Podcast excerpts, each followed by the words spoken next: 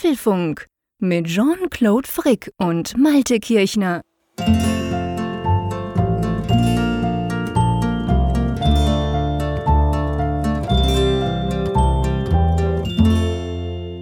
Apfelfunk 223, aufgenommen am Mittwoch, 13. Mai 2020. Oh, jede Menge 20 in der Anmoderation. Ja, lieber Jean-Claude, ich muss ja an dieser Stelle mal sagen, das ist mir dieser Tage mal wieder bewusst geworden, dass du ja, ja, wie soll ich sagen, so eine Art Blitzableiter bist. Ich? Ich bin der Blitz. Ich bin doch kein Blitzableiter, mein Lieber. Erzähl, Nein, du, das du musst du erklären. Wie, du bist wie so eine 20 Meter lange Blitzfängerstange aus Metall. Und äh, ich fühle mich manchmal wie in so einem Faradayschen Käfig. Ich meine, so wenn es Kritik hagelt. Ich sehe das, wir, wir kriegen ja glücklicherweise sehr viel Lob für unseren Apfelfunk. Aber hin und wieder gibt es ja auch durchaus mal berechtigte oder unberechtigte Kritik, die wir dann ja zur Kenntnis nehmen. Und ich stelle halt immer wieder fest, ich kenne das aus dem Beruf halt anders, da erreicht die mich ja meistens direkt. Aber meistens ist es so, dass immer erstmal auf dich eingedroschen wird, aus irgendwelchen mir meistens unerfindlichen Gründen. Ja, du bist natürlich viel netter, mein Lieber. Das muss man ganz klar sagen. Ich bin ja nicht nett. Ich bin ein frecher Sack und dazu noch aus der Schweiz. Ähm, äh, ist aber lustig übrigens, das kommt mir gar nicht so vor. Also ich, ich würde mich jetzt interessieren, an was du das jetzt gerade konkret zum Beispiel jetzt aufmachst. Ja, ich mache das konkret auf an einer äh, Zuschrift bzw. einer Rezension, die wir bei iTunes bekommen haben, wo das mal anders war, wo es dann eben nicht dich traf primär, sondern uns beide, wo es dann halt darum ging, dass gesagt wurde, uns sei der Erfolg augenscheinlich zu Kopf gestiegen, viel zu viel Gelaber mittlerweile im Apfelfunk. Und naja, in dieser Kritik liegt ja zumindest ein kleiner Funken Wahrheit, in dem Sinne, dass wir in den letzten Folgen ja, das kann man ja nachmessen, sehr lange Intros hatten. Wobei ich jetzt für uns in Anspruch nehme, dass wir nicht dumm rumgelabert haben, sondern dass wir halt dann schon was mitzuteilen hatten eben. Aber dass, dass das vielleicht so der, der Anstoß war, bis wir dann wirklich zu den Themen gekommen sind. Und das fand ich halt dann halt lustig, dass das halt mal wirklich auch uns beide betraf und nicht dann immer dann auf dich da gezielt wird. Ja, erstmal. also das, das eben, ja, das finde ich, das ist, erstens ist es ja legitim, es darf jeder schreiben, was er will. Am liebsten uns natürlich direkt, das freut uns eigentlich mehr als bei iTunes, da, da gucke ich ehrlich gesagt auch selten rein. Ja. Aber ähm, nichtsdestotrotz, ja klar, man kann über die Länge immer diskutieren. Wir haben tatsächlich jetzt ein paar Mal lang gehabt, bis es dann losging sozusagen. Man kann natürlich das sehen, will man quasi die News, will man jetzt wissen, okay, diese fünf Themen, sechs Themen pro Woche, jetzt erzählt mal was drüber oder will man halt sozusagen das Gesamtkunstwerk, das ja auch darin besteht, dass wir halt ein bisschen uns verquatschen oder uns über Dinge unterhalten im Vorfeld oder manchmal auch danach. Das kommt natürlich drauf an, aber in diesem Fall hätte ich ja diesem Hörer geschrieben, ich habe es jetzt nicht gemacht, aber ich hätte ihm gesagt, hey, für das haben wir ja Kapitelmarken. Das wäre jetzt zum Beispiel was, wenn er sagt, ach komm, mein krass, das fängt ja erst, Themen fängt erst bei 23 Minuten an, dann springe ich doch gleich mal nach vorne zu den Themen. Das könnte man ja auch machen, da sind wir nicht beleidigt, oder? Ja, ich glaube, das ist auch so ein Beweggrund, dass wir uns ein bisschen darauf ausruhen, dass wir eben wissen, es gibt die Kapitelmarke und ähm, man kann vielleicht auch mal ein Minütchen länger reden. Man muss jetzt nicht eben so durchhuschen, weil diejenigen, die es nicht ja, interessiert, haben ja den Komfort sollte ja eh nicht durchhuschen, ganz ehrlich gesagt. Also ja. da muss ich dann sagen, es gehört ja schon dazu, dass wir uns einfach austauschen. Das ist halt auch letztendlich der Apfelfunk. Es geht nicht nur um die News, weil, seien wir ehrlich, die News kannst du an tausend einer Art, an tausend einem Ort kannst du dir das runterladen, anschauen auf YouTube, lesen auf irgendwelchen Blogs, in der Funkgeräte-App zum Beispiel, in der News-Sektion. Das ist ja nicht nur der Punkt. Aber gut, ähm, wir nehmen das zur Kenntnis. Ähm, ich kann jetzt nicht direkt sagen, was wir daraus für Folgen ableiten, weil wir sind schon wieder dran am Intro. und wir sind immer noch die beiden Themen. Wir haben ja noch ein paar andere Dinge. Lass uns zu was Positivem kommen, nämlich zum Apfelfunk am Hörer. Wir hatten unsere war es die dritte oder die vierte Folge? Die vierte Folge. Meine Güte, ich werde alt. Genau, die vierte Folge. Mhm. Hatten wir am letzten Freitag, war ein großer Erfolg. Ein paar hundert von euch haben live zugeguckt. Inzwischen haben es, glaube ich, schon fast 3000 Leute danach mal noch irgendwie angeguckt. Wir haben ganz viel Feedback bekommen dazu. Großartig und ja, es gibt noch eine Sendung, oder? Apfelfunk am Hörer gibt es noch mal. Genau, genau. Also wieder im Zwei-Wochen-Rhythmus nämlich am 22. Mai, wieder Freitag 21.45 Uhr, findet die nächste Sendung statt. Und ja, man kann das vielleicht schon sagen, danach gehen wir in einen anderen Modus über. Ja, das ist so. Verraten aber dann natürlich erst im Apfelfunk am Hörer, wie das aussieht. Genau. so viel sind wir dann. aber ja, das stimmt. Also es gibt, sage ich mal, dann an diesem, 23, an diesem 22. Mai gibt es eine positive Nachricht und eine vielleicht etwas negativere Nachricht, je nachdem, wie man es sehen will. Aber das erklären wir dann, wie gesagt, in dieser Live-Show. Apfelfunk.com slash Live-Show. Da könnt ihr übrigens auch die äh, vergangenen Folgen nachschauen. Da habt ihr Links auf YouTube oder auf unserem YouTube-Kanal. Und wenn wir gerade bei Apfelfunk am Hörer sind, dann müssen wir noch etwas klären. Und zwar, uns erreichen doch ab und zu ähm, Zuschriften bezüglich, ob wir nicht die Audiospur von Apfelfunk am Hörer irgendwie als Podcast oder so ähm, veröffentlichen könnten. Wir haben das, beantworten das dann immer auf Twitter. Das war jetzt bis jetzt vor allem auf Twitter, dass uns das gefragt wurde. Aber ich glaube, es lohnt sich, das mal kurz im Apfelfunk einfach zu erwähnen, warum wir das genau eben nicht tun, oder? Ja, du sagtest es gerade, es ist eine Frage, die augenscheinlich von allgemeinem Interesse ist, weil wir halt mehrere Zuschriften dazu bekommen haben. Es ist so, dass wir einfach sagen, es ist nicht eine Frage der technischen Möglichkeit, das nicht zu tun, sondern schlichtweg, dass wir sagen, wir wollen eine gewisse Trennschärfe haben zwischen diesen beiden Formaten. Wir wollen nicht den Apfelfunk, so wie er ist, eben dann eben in Verwirrung bringen, dass dann eben plötzlich ein ganz anderes Format mit Gästen und drei Stunden Länge dann dazwischen funkt. Und äh, letztendlich ist Apfelfunk am Hörer auch ein, wie ich finde, ein visuelles Format. Auch wenn das jetzt nicht so ist, dass es wie eine Bildschirmpräsentation läuft, aber du, du siehst ja halt auch die Menschen, es gibt viel nonverbale Kommunikation. Also mein Eindruck ist einfach, dass es auch stellenweise nicht so gut funktionieren würde, wenn man das dann nur hört. Das ist genau der eine Punkt. Also es würde stellenweise einfach, es ist eine andere Art und wir merken es bei uns als Moderatoren, um das mal so zu sagen, dass wir irgendwie, man ist anders drauf, wenn man das per Video macht. Man guckt hin, man, man diskutiert über Dinge, die andere vielleicht die man zwar sieht, aber die man nicht versteht, wenn man sie nur hört. Plus, das muss man schon auch sagen, wir haben natürlich im Apfelfunk inzwischen, was Audiotechnik und das Audio, das Niveau vom, vom Audio anbelangt, also der Tonspur, haben wir ein Niveau erreicht, das uns wichtig ist, für das wir auch einigen Aufwand betreiben. Und das kriegen wir natürlich auf YouTube schlicht und ergreifend nicht hin. Das kriegen wir zwei einigermaßen hin, weil wir quasi ja die gleichen Mikrofone nutzen für diesen Stream, die, die wir sonst nutzen für den Apfelfunk. Aber die Gäste, die Gäste sind zum Teil über Bluetooth-Kopfhörer dabei, manchmal per Kabel, manchmal nicht, manchmal. Also das tönt anders. Das darf auch so sein, soll ja nicht kompliziert sein, dass man bei uns mitmachen kann. Aber das ist natürlich letztendlich etwas, dass man dann in der Audiospur, wenn du dazu nicht noch quasi das Video hast, fällt einem das doch viel mehr auf, diese Unterschiede quasi. Und das ist etwas, muss ich ganz ehrlich gesagt sagen, das möchten wir eigentlich nicht in einem Podcast, oder? Ja, das ist genau der Punkt. Also wir werden ja auch gerade dafür gewertschätzt, dass wir eben ja eine gewisse technische Qualität eben abliefern hier. Und das ist uns ganz wichtig. Und wie du schon sagst, das zu unterschreiten, das würde halt, was ich schon eingangs sagte, halt für Verwirrung äh, sorgen. Das, das würde eben dann verwunderlich sein, dass dann plötzlich eine Folge dazwischen ist, die nicht so gut klingt. Nun kann man natürlich einwerfen, dass unsere Frankfurt-Folgen auch online waren. Da war es allerdings so, dass wir dank Technikteam ja immer eine relativ gute Audioqualität trotzdem hatten. Und dass das ja. auch noch, sag ich mal, inhaltlich eben anders zu bewerten war, eben als das am Hörer Format. Also wir haben eine ganze Reihe von Gründen, warum wir das so tun. Man, man, kann sie teilen, man muss es nicht. Aber für uns ist auf jeden Fall der Beweggrund zu sagen, dass wir das eben nicht machen. Es wird keine Audiospur davon geben. Sag mal, Malte, ist dir der Erfolg zu Kopf gestiegen im Apfelfunk? Du siehst, es beschäftigt mich, das Feedback, ja, das ich nicht gelesen habe. Äh, mich auch, vor allem die, die, ähm, die, also mehr noch der Rückschluss, dass wir mehr reden, weil wir so erfolgreich sind oder vermutlich erfolgreich sind. Im Gegenteil, wenn ich super erfolgreich bin, dann rede ich überhaupt nicht mehr. Dann lasse ich einfach machen und lehne mich zurück. nee, also das ist tatsächlich etwas, was ich jetzt kurz diskutieren will. Ich will das auch nicht irgendwie groß breit treten. Ich will euch auch nicht animieren, uns irgendwelche E-Mails zu schicken. Nein, so ist es doch nicht und so. Nein, es geht mir nur wirklich darum, also ich habe von mir aus eigentlich das Gefühl, dass wir das genau gleich machen wie in der ersten Folge. Vielleicht technisch ein bisschen besser, natürlich ein bisschen routinierter, muss man ganz klar sagen. Wir wissen inzwischen, wie der Hase läuft, wir kennen einander viel besser.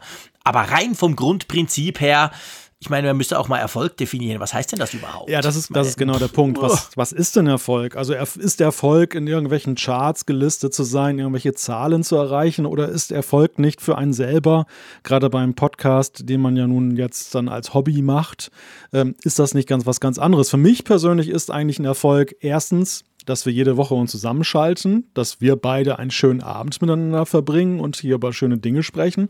Und zweitens ist für mich Erfolg, wenn das auch noch dann gut ankommt, wenn die Leute sagen, ich fühle mich gut unterhalten, ich höre mir das gerne an.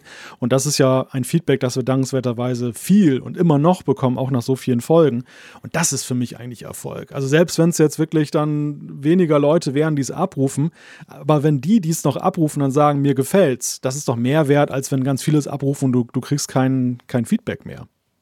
Ja, das ist genau der Punkt. Also diese Apfelfunk-Community, von der wir ja sehr viel sprechen, die wir eben wirklich hautnah miterleben, weil wir auf Twitter, aber vor allem auch per E-Mail von euch extrem viel Feedback bekommen, meistens positives Feedback, aber es geht ja nicht nur darum, ob positiv oder negativ. Das gibt uns einfach das Gefühl, okay, so falsch machen wir es offensichtlich nicht, jedenfalls nicht für die, die uns zuhören.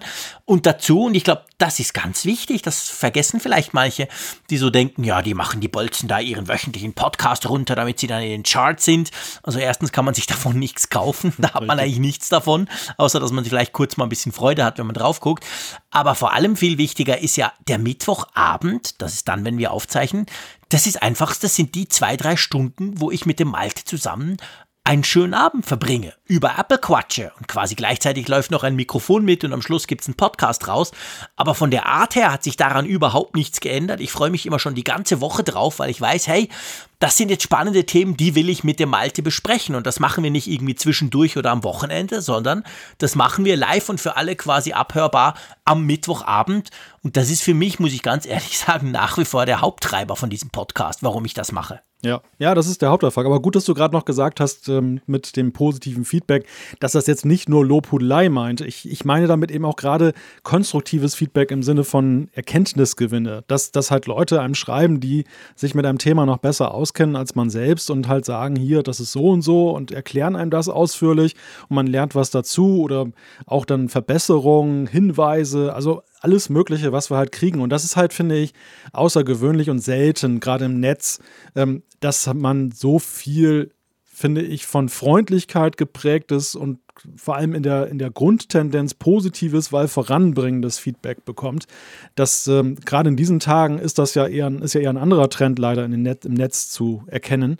Und, ähm, und ich finde, das zeichnet eben diesen Podcast aus. Und das ist einfach auch, finde ich, ein, ein Erfolg, dass das so ist. Ja, ja, das finde ich auch. Das ist genau das, was es ausmacht. Aber wie gesagt, ihr dürft uns natürlich auch negative Dinge schicken. Ja. Aber uns freut natürlich, dass ihr halt dass ihr nicht einfach schreibt, hey, das war cool da mit der Apple Watch, sondern dass ihr schreibt, ja, ich habe das gehört mit der Apple Watch. Mir ist aber noch wichtig, ich finde, man sollte die Apple Watch und dann, dann erzählt ihr uns quasi etwas, wo ich dann denke, hey, das ist mir gar nicht in den Sinn gekommen, als ich darüber im Podcast gesprochen habe. So blöd von mir. Cool, jetzt weiß ich das. Oder auch mit den Kapitelmarken. Wir haben ja schon drüber gesprochen, wir haben ja immer so ein bisschen drüber gelästert. Wir haben so viel positives Feedback bekommen. Letzte Woche haben wir eines davon vorgelesen.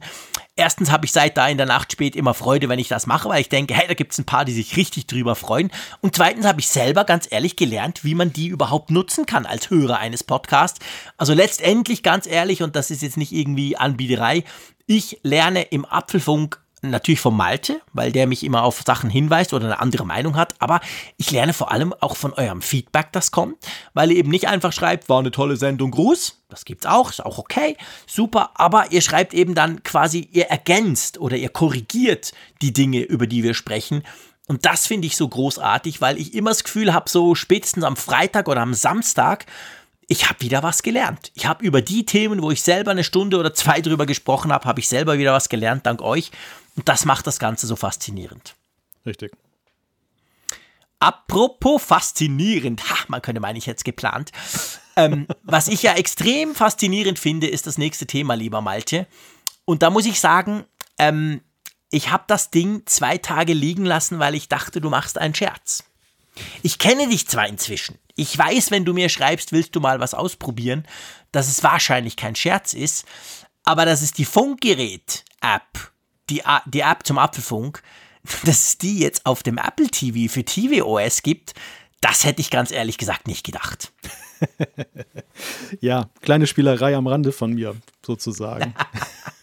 Ja, erzähl mal, wieso, warum, was kann das Ding? Das ist ja super. Ja, es ist nichts Großes. Es ist eigentlich nur die Möglichkeit, dass man auf dem Apple TV sich jetzt auch den Apfelfunk, den Audio-Podcast halt leichter anhören kann. Man hat eine App, die kann man sich auf den Homescreen legen, dann geht man drauf und hat die letzten 25 Folgen dann eben in der Übersicht und kann die einfach anklicken und dann spielen sie los auf dem Apple TV. Viele haben ja auch noch eine schöne Soundbar oder einen anderen Aha. coolen Lautsprecher angeschlossen. Also haben meistens auch ein gutes Sound-Setup, dann gerade im Kontext des Fernsehers.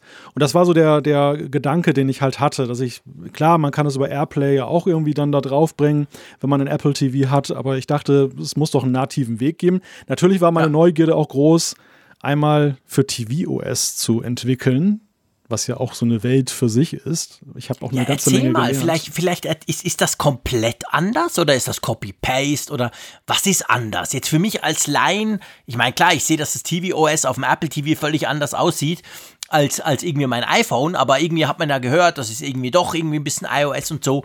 Wie war jetzt das? Konntest du irgendwie Funkgerät nehmen und dreimal klicken und dann ist es auf dem Apple TV oder hast du from scratch von null auf neu anfangen müssen? Ja, es ist tatsächlich die erste Swift-App, die ich geschrieben habe, die hey. allerdings nur, in, ja, allerdings nicht zu viel der Ehre. Es ist eher so nur der Grundstock, der auf Swift halt basiert.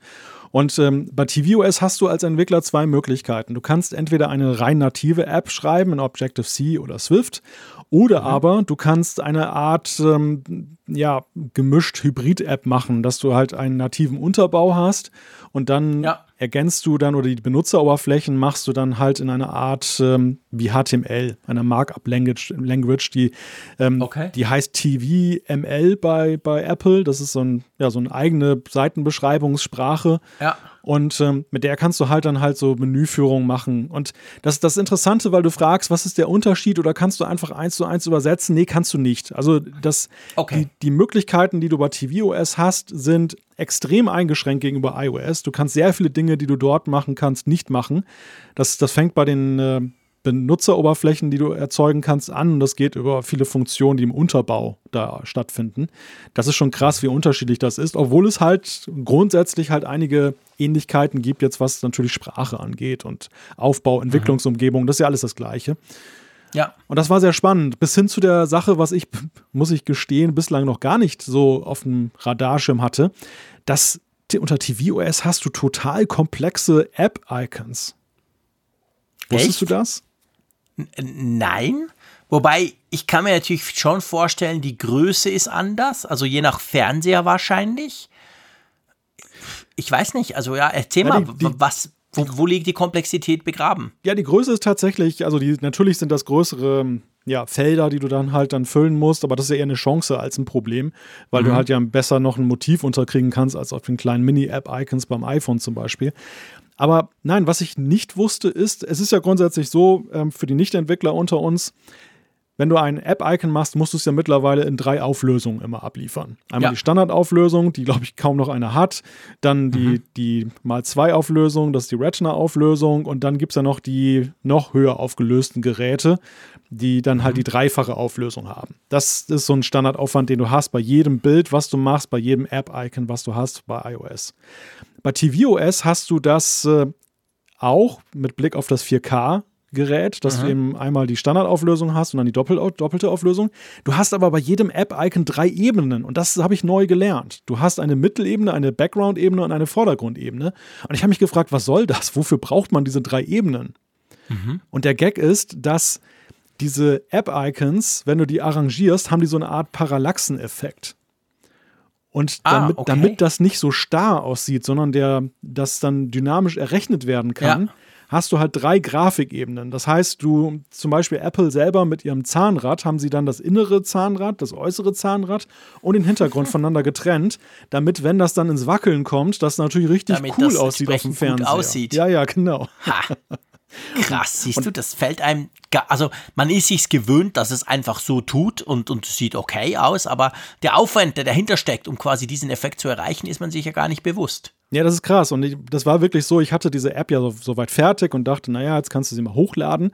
Und dann sagte mhm. er dann gleich von wegen, nein, aber ohne App-Icon geht das nicht. Und naja, gut, ein App-Icon in Angriff genommen und dann war das richtig nochmal ein kleiner Aufwand, das eben dann auf die Beine zu stellen, wo ich so dachte, wow. Sehr cool. Also das, das sehr war cool. sehr, sehr lehrreich einfach und ähm, ja, ich finde es halt einfach einen witzigen Gag, dass wir dann halt auch jetzt dann auf dieser Plattform unterwegs sind gefällt mir großartig. Ich bin einmal mehr, wie immer, wenn es ums Programmieren geht, stolz auf dich. Und ähm, unser Hörer, der sich da so geäußert hat bei iTunes, wird nicht stolz sein. Wir sind wieder bei 20 Minuten und wir waren noch nicht bei den Themen, darum holen wir das jetzt sozusagen nach. Ja. Wollen wir in die Themen? Nee, ach Quatsch, das Wichtigste habe ich vergessen. Wie kriegt man denn jetzt Funkgerät auf dem TV OS Apple TV Schieß mich tot Teil? Ja, du kriegst es, indem du halt auf dem, in dem App Store, auf dem Apple TV dann nach Funkgerät ja. suchst. Beziehungsweise, wenn du Funkgerät auf iOS installiert hast, dann hast du auch einen leichteren Zugang dazu. Also auch in der, in der, ähm, in dem App Store-Eintrag bei iOS siehst du halt jetzt auch schon die Apple TV-App, die ist da schon eingetragen. Auf dem Apple TV selber war es jetzt heute Nachmittag noch nicht zu sehen, obwohl schon freigegeben. Ich schätze mal, mhm. dass der Aktualisierungsrhythmus da ein bisschen länger ist. Ich hoffe, dass dann mit dem Erscheinen der Sendung das dann auffindbar ist. Das ging jetzt heute ja. Abend noch nicht, aber das, das folgt auf jeden Fall. Sehr cool, großartig. Tja, also würde uns natürlich freuen, wenn ihr ein Apple TV habt. Könnt ihr uns gerne auch ein Bild davon schicken, wo ihr da dieses Icon hin platziert habt oder ob ihr euch die Funkgeräte-App eben runtergeladen habt. Funktioniert, gell, auf dem Apple TV 4K und auf dem Apple TV, wie heißt der? Standard Edition? Ich weiß gar nicht. Auf jeden Fall auf denen, wo halt der App Store drauf ist. Also auf genau. älteren Apple TVs, auf den, denen, wo du keinen App Store hast, sondern nur fixe Apps, da geht es natürlich logischerweise nicht. Genau. Gut, dann Themen. lass uns zu den Themen kommen. ja, das erste Thema, was auf die Ohren, ja in gewisser Weise sprichwörtlich, kommen die AirPods Studio. Hochfrequent, was kann die iPhone 12 Reihe? Heiß auf App Store, es gibt eine Datenschutzdebatte über das Fiebermessen. Feedverwirrung, das App Review und die RSS Feeds.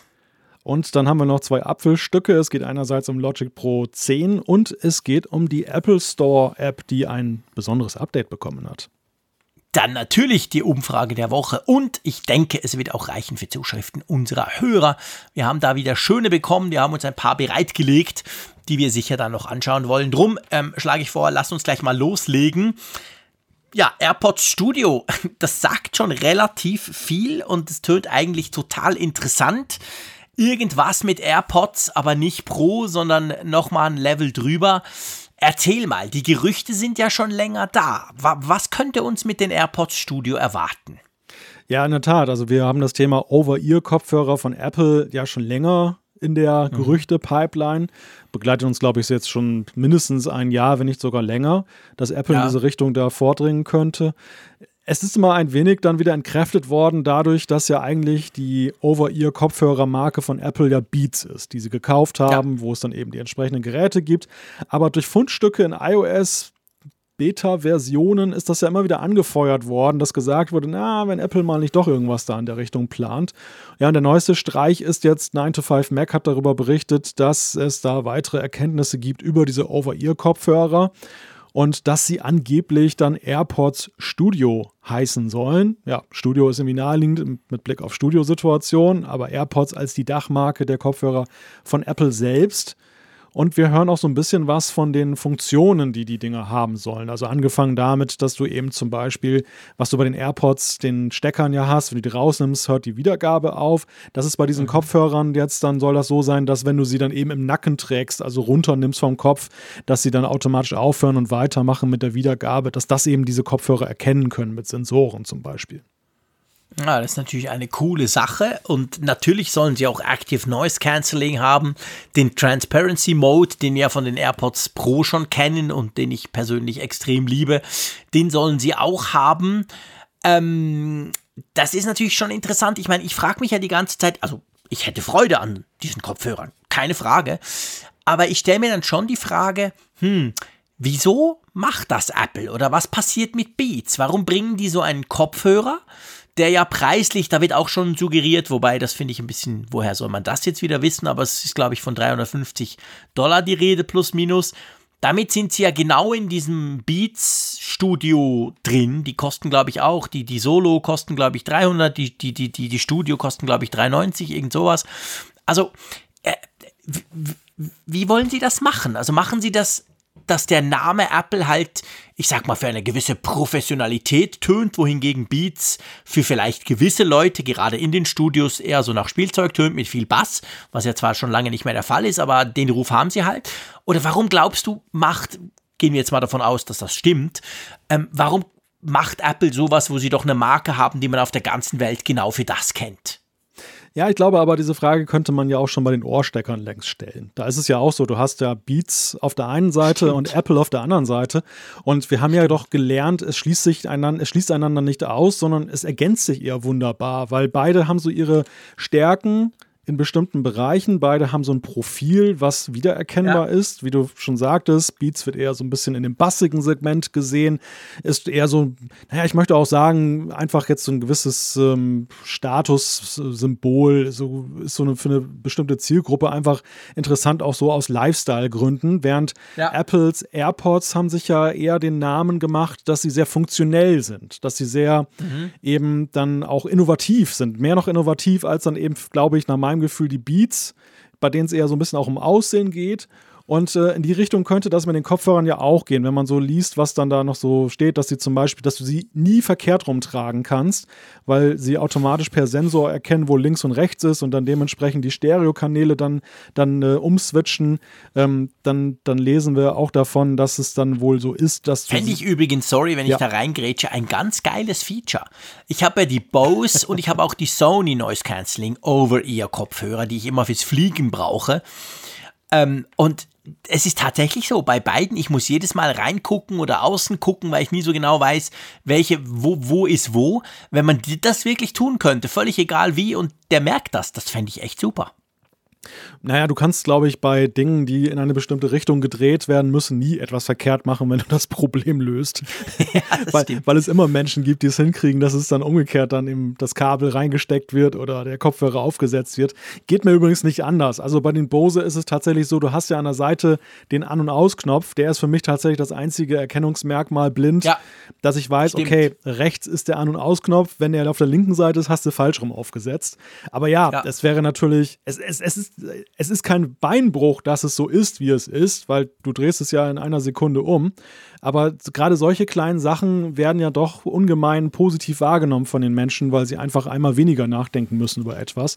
Und das, das kommt ja. gut. Das gleiche geht dann, und das wollte ich noch eben ergänzen, ähm, als Feature soll es so sein, dass man wohl auch dann diese Earpads, dann diese Auflagen sozusagen austauschen kann, magnetisch ähm, dass man eben dann switchen kann zwischen einerseits den durchaus im Winter ja wohligen Lederaufliegern und mhm. ähm, dann mit leichteren Materialien. Natürlich haben sie da vor allem Fitness wahrscheinlich im, im Fokus, aber im Sommer stelle ich halt immer wieder fest, wäre es halt schön, du hättest halt diese Noise Cancelling over Ear Kopfhörer, aber bitte mit leichterem Stoff, weil du, du schwitzt dich ja, halt ja halt tot darunter.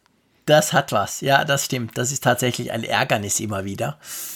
Äh, ja, interessant. Also, ich, ich finde die Idee tatsächlich spannend und es ist witzig, jetzt wo ich, wo du mir das erzählst, dass ja eigentlich die AirPods quasi von Apple sind und gleichzeitig Beats hat ja mit den Beats X und mit ein paar anderen auch sowas ähnliches. Da passt es tatsächlich zusammen, habe ich noch gar nicht hinterfragt.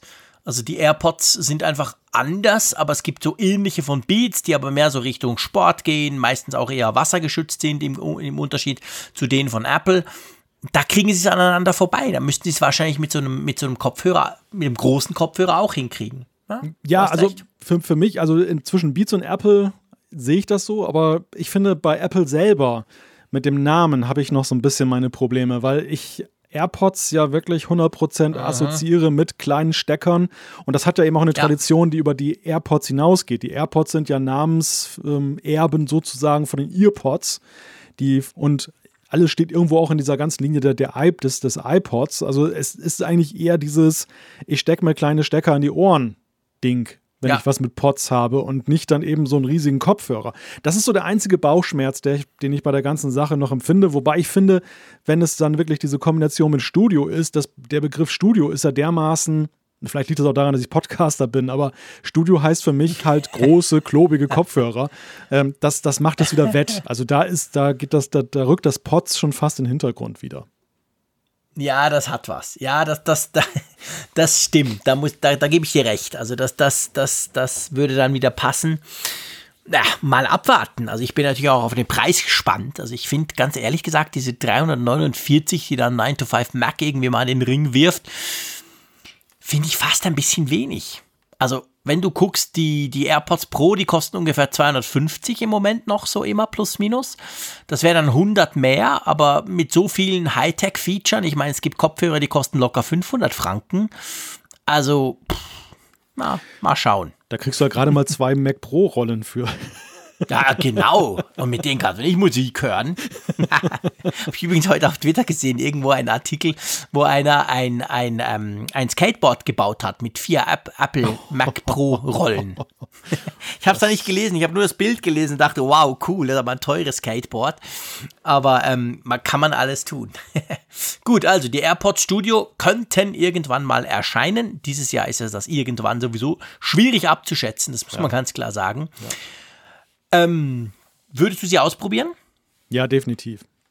Also ich, ich habe, muss ich, das, das ist auch wieder vielleicht so ein Podcast, eine Podcaster-Krankheit. Äh, ich habe natürlich einen unglaublichen Febel für Kopfhörer, weil ich, ich einfach auch. sehr, sehr viel Zeit in meinem Leben mit Kopfhörern vor Computern verbringe oder sonst wo.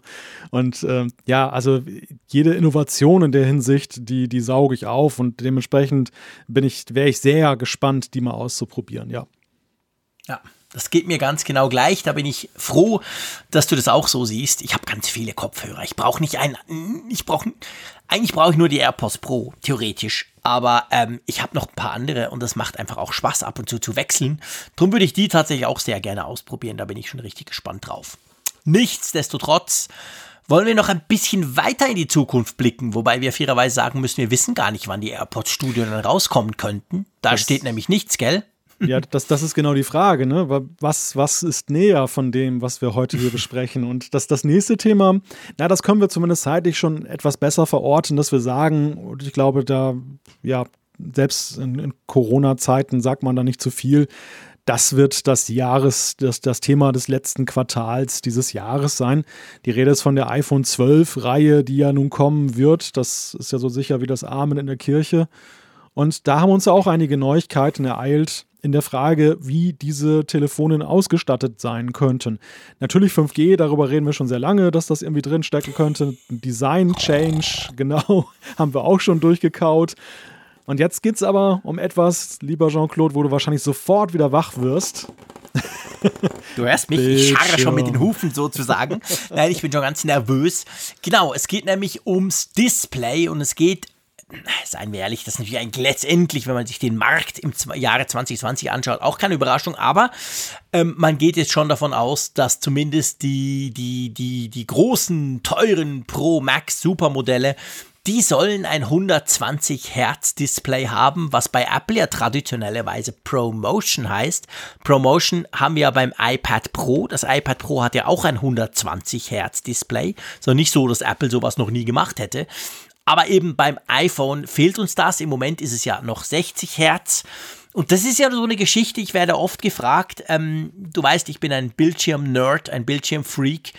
Es geht nicht nur um die Größe bei mir, auch um die Auflösung und vor allem auch um, um wie es daherkommt. Und da muss ich wirklich sagen, es gibt ja jetzt die, die, die, neuen Premium-Smartphones, also nehmen wir mal ein Galaxy S20 Ultra, nehmen wir mal ein Oppo Find X2 Pro, was dieser Tage auf den Markt kommt, ein egal, eigentlich egal was.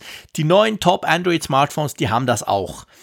Und das ist schon etwas, also ich, ich sehe das. Ich schätze das unglaublich. Wenn du da so durch eine, zum Beispiel durch eine Twitter-Timeline scrollst, ein bisschen schneller, da fällt dir das auf, dass bei 120 Hertz du das sogar beim Scrollen noch lesen kannst, wohingegen bei 60 Hertz, da ruckelt es dann halt, salopp gesagt. Das ist alles viel, viel weicher, ruckelfreier mit 120 Hertz. Also ich würde mich sehr, sehr drauf freuen, wenn Apple sowas in die iPhones einbaut. Ja, ich glaube, du bist ja sowieso auch selber auf 120 Hertz getaktet. Ja, mindestens. So, genau. So, so ein übertakteter Gamer, furchtbar viel Strom verbraucht die ganze Zeit. Ja, ja vielleicht. Wo wir gerade beim Schmunzeln sind, ich frage mich ja bis heute, ob es so eine Art Selbstreferenz von dem Marketing bei Apple ist, dass sie das Ding wirklich Promotion Display, also auch schon mal im iPad Pro nennen. Das, das ist natürlich so eine Doppeldeutigkeit, weil einfach dieser Werbeterminus dann so ein bisschen, ja, schon fast ins Absurde geritten wird mit Promotion. Das finde ich immer wieder lustig, da muss ich immer wieder schmunzeln. Aber vielleicht geht das nur mir so. Ähm, ja, ich, über, ich, ich, ich überlege tatsächlich gerade, ich habe mich schon so an diesen, an diesen, also an diesen, äh, an dieses Wort gewöhnt beim iPad, weil beim iPad eben, da ist es ja auch so, da war es ja schon 2018, nee, da war es schon länger so, also das iPad Pro hatte, glaube ich, von Anfang an Promotion, diese 120 Hertz und Apple hat das beworben. Ähm, das fällt mir gar nicht mehr auf, muss ich dir ehrlicherweise sagen.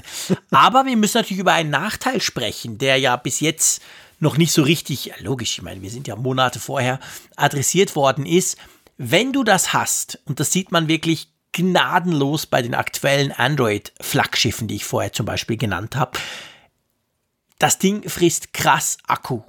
Also, das ist wirklich so eine Geschichte, boah, da kannst du zum Beispiel im Galaxy S20 Ultra, was zwar einen riesen Akku hat, aber eine, eine ganz schlechte Akkulaufzeit, sagen wir es mal so, wenn du da umstellst auf 60 Hertz, merkst du plötzlich, wow, das, das hält ja Stunden länger, den halben Tag länger. Ähm, also das ist etwas, was wirklich Akku frisst.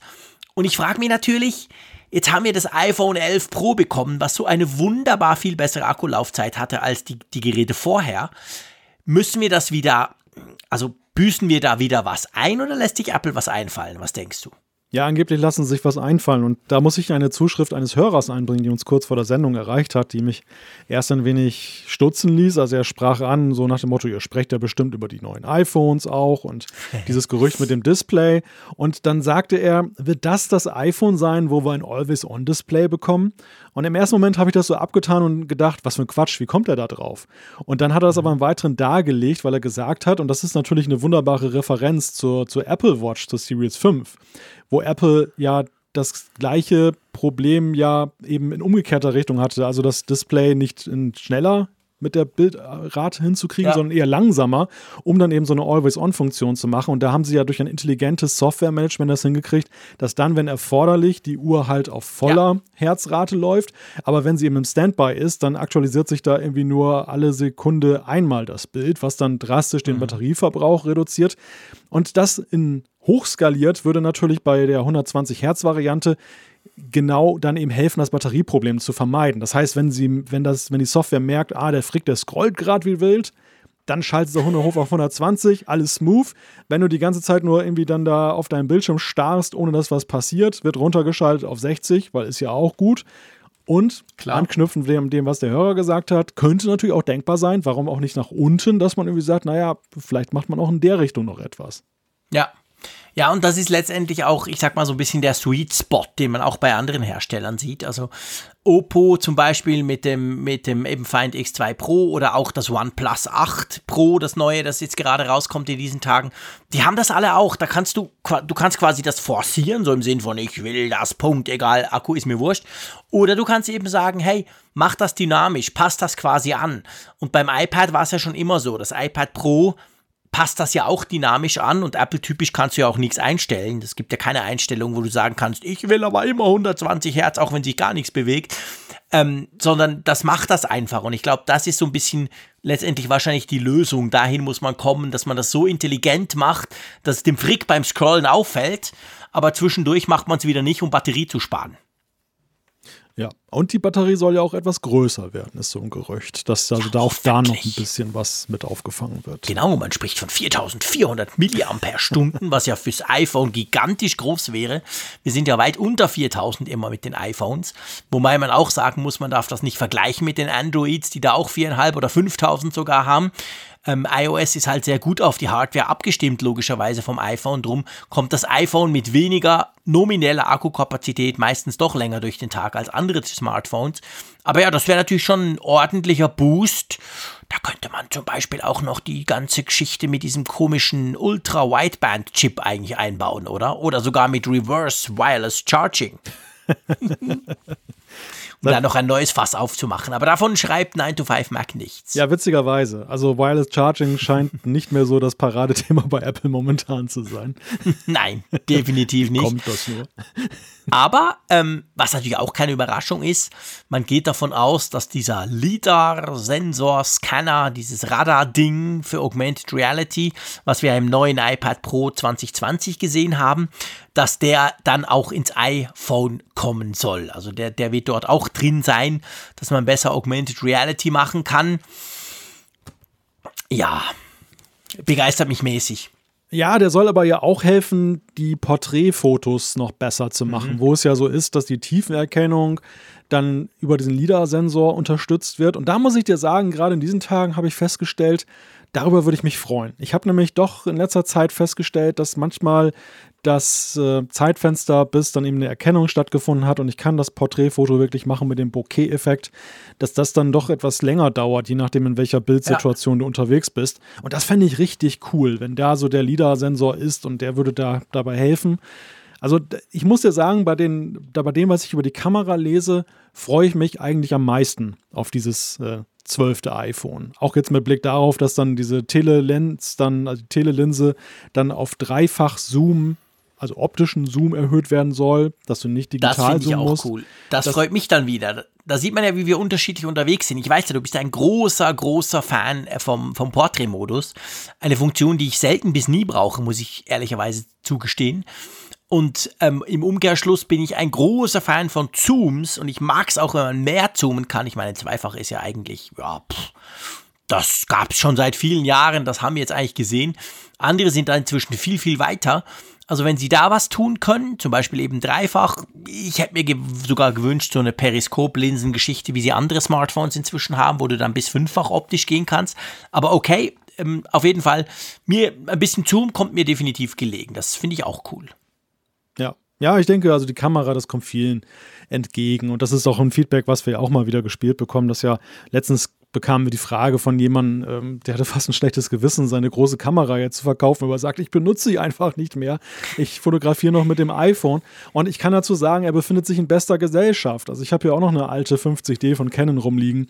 Das ist jammerschade eigentlich, denke ich, weil es eine schöne Kamera ist, aber ich, ich brauche sie einfach nicht. Sie ist mir zu schwer. Und das iPhone ist halt so meine Always-Kamera, die mich immer mehr begeistert mit jeder Generation, die danach ja. kommt. Das geht mir genau gleich. Ich habe eine Nikon D7000, was ist es? 100? Irgend sowas. Also auch schon älteres Teil mit zwei, drei Linsen dazu. Eigentlich wunderbar. Wenn sie auslöst, tönt sie wie richtig. Ich mag das. Das macht so richtig Klick. Aber ich brauche die nie, weil die ist viel zu groß, die ist viel zu schwer, da musst du irgendwelche Linsen dran klatschen und so. Ich bin ja sowieso ein extremer iPhone- bzw. überhaupt Smartphone-Fotograf. Ich habe zwar meistens mehrere Smartphones dabei und wähle dann das, was mir gerade am, am sinnvollsten erscheint, aber ähm, Kameras, ja, habe ich schon lange nicht mehr.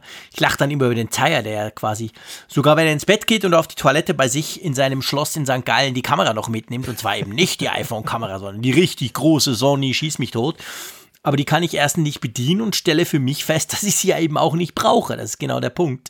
Also von dem her, alles, was an der Kamera gemacht wird, hilft letztendlich natürlich allen, das ist ganz klar. Lowlight soll wohl auch ein bisschen verbessert werden. Man spricht davon, dass eben dieser LIDAR-Scanner ja auch den Autofokus noch verbessert, dass der noch schneller sein soll. Also das Ding macht durchaus Sinn, ich gebe dir recht, ich habe zu fest nur an diese Augmented Reality-Geschichte gedacht. Also die mich nicht so begeistert, aber der kann natürlich eben die Kamera, könnte der richtig gut unterstützen, oder? Ja, du bist jetzt ja auch ja durchaus beeinflusst durch das iPad Pro, wo es ja genau sich darauf fast reduziert. Ja, und stimmt. der, der LIDAR-Sensor ist uns eigentlich als äh, Apple-kundige Kollektiv im Bewusstsein geblieben als Ding, was irgendwie, irgendwie cool klingt, aber im ersten Anwurf noch nicht so viel bringt. Aber ich glaube, beim iPhone ja. kann das eine ganz andere Dimension kriegen. Da werden wir dieses Ding noch richtig lieben. ja, das glaube ich ta tatsächlich auch. Da, da bin ich ganz bei dir. Generell ist es ja so, gell, es soll, wenn ich das richtig gelesen habe, vier Modelle geben. Von klein bis groß, sozusagen, oder? Ja, das erhärtet sich, dieses Gerücht. Äh, wir hatten mhm. das ja schon vor einigen Wochen hier mal thematisiert, dass es zwei große und zwei, also mhm. große im Sinne von Pro und zwei eben in der Klasse des jetzigen iPhone 11 dann halt geben soll. Und ähm, erst herrschte so ein bisschen Ungläubigkeit, dass Apple da das auch nochmal aufweitet, aber es sieht ja doch so aus, als wenn das jetzt wohl Gestalt annimmt, also als wenn die Reise wirklich dahin geht, dass es dann so eine Art Max-Modell dann von diesem mhm. iPhone 12 dann halt gibt in dieser, in Anführungszeichen, günstigsten Ausstattung der höheren ähm, Geräte. Ja. Ja, genau. Also da wird's dann, dürfte es unter Umständen tatsächlich mehr Auswahl geben. Das Design haben wir auch schon diskutiert, wird mehr so Richtung iPhone 4, 4S gehen damals quasi.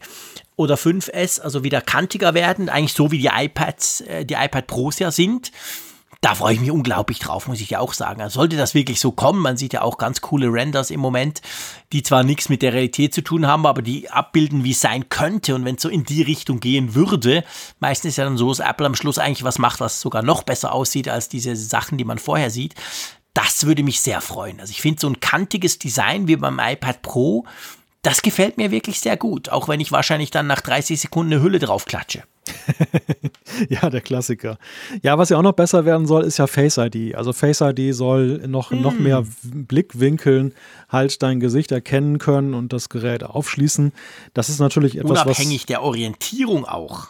Ja, ja, auch das. Also das, das ist natürlich auch sehr zu begrüßen und würde diese Diskussion ähm, um ist Touch ID oder Face ID besser, glaube ich, zugunsten von Face ID nochmal ein ganzes Stück weit wieder verschieben. Ja, ja, absolut, definitiv. Das würde, das würde wirklich sehr helfen, wenn man da nicht mehr so ganz stur von vorne drauf gucken muss. Und ich meine, dass Apple das kann, haben sie ja mit dem iPad Pro bewiesen.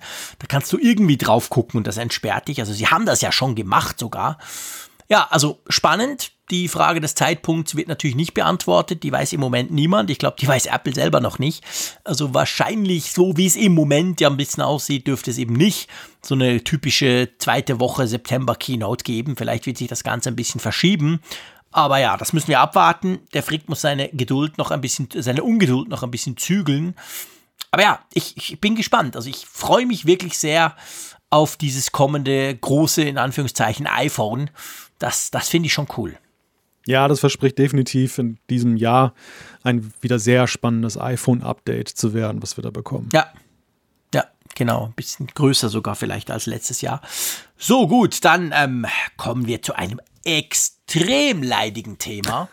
ja. Eigentlich zwei leidige Themas, ich sag's mal ganz salopp. Das eine ist der Datenschutz, ganz wichtig, ich weiß, aber man kann sich furchtbar drüber aufregen auf beiden Seiten oder auf allen Seiten. Und dann die Apple Stores, die wieder aufgehen und dieses blöde Corona-Ding und das alles zusammen hat jetzt zu einer, wie ich doch finde, relativ merkwürdigen Diskussion bei euch geführt. Bei uns ist die noch nicht rübergeschwappt. Ich hoffe, sie bleibt bei euch. Ja, Diskussion ist gut. Es ist ein richtiger Vorgang, ein behördlicher daraus geworden. Denn Apple hat ja. Noch schlimmer. Ja, ja, eben noch schlimmer, noch ein ganz anderes Kaliber. Apple hat ja bekanntermaßen jetzt dann, also China hatte ja schon länger wieder auf und jetzt sind sie ja gerade dabei, dann in immer mehr Ländern dann ihre Apple Stores wieder zu öffnen. Allerdings eben mit Sicherheitsvorkehrungen, die sie da treffen für die Gesundheit der Mitarbeiter und der Kunden. Und das, das machen ja alle. Es gibt Vorschriften, was zu tun ist, aber Apple macht da noch ein bisschen mehr. Einerseits mhm. sagen sie ganz klar, dass man auch so eine Maske aufsetzen soll, muss. Und auf der anderen Seite ist es eben so, dass sie eben die äh, Körpertemperatur messen von Mitarbeitern. Das, das, hat, das kennen wir bislang primär, also wer die Medien verfolgt hat, halt von Flughäfen, da hat man sehr früh damit angefangen, als die Flieger noch unterwegs waren. Wir denken an China. Und äh, das machen auch bekanntermaßen viele Firmen, also auch jetzt Firmen, die jetzt nicht im Einzelhandel unterwegs sind, die einfach da eine gewisse Sicherheit schaffen wollen. Ist aber sonst so im Einzelhandel eher exotisch, muss ich sagen. Also habe ich mhm. hier noch nicht gesehen bei uns in der Gegend. Und Apple macht das halt jetzt. Und das hat jetzt allerdings die Datenschützer auf den, den also speziell den hessischen Datenschutzbeauftragten auf den Plan gerufen. Denn diese Messung, da werden ja Daten erhoben. Und was, was passiert denn mit diesen Daten? Werden da Regeln verletzt, was das, äh, die Datenschutzgrundverordnung dann gebietet? Das wird jetzt richtig hochskaliert, das Thema. Das sollte dann auch in der Konferenz der 16 Datenschutzbeauftragten der Länder sogar besprochen werden.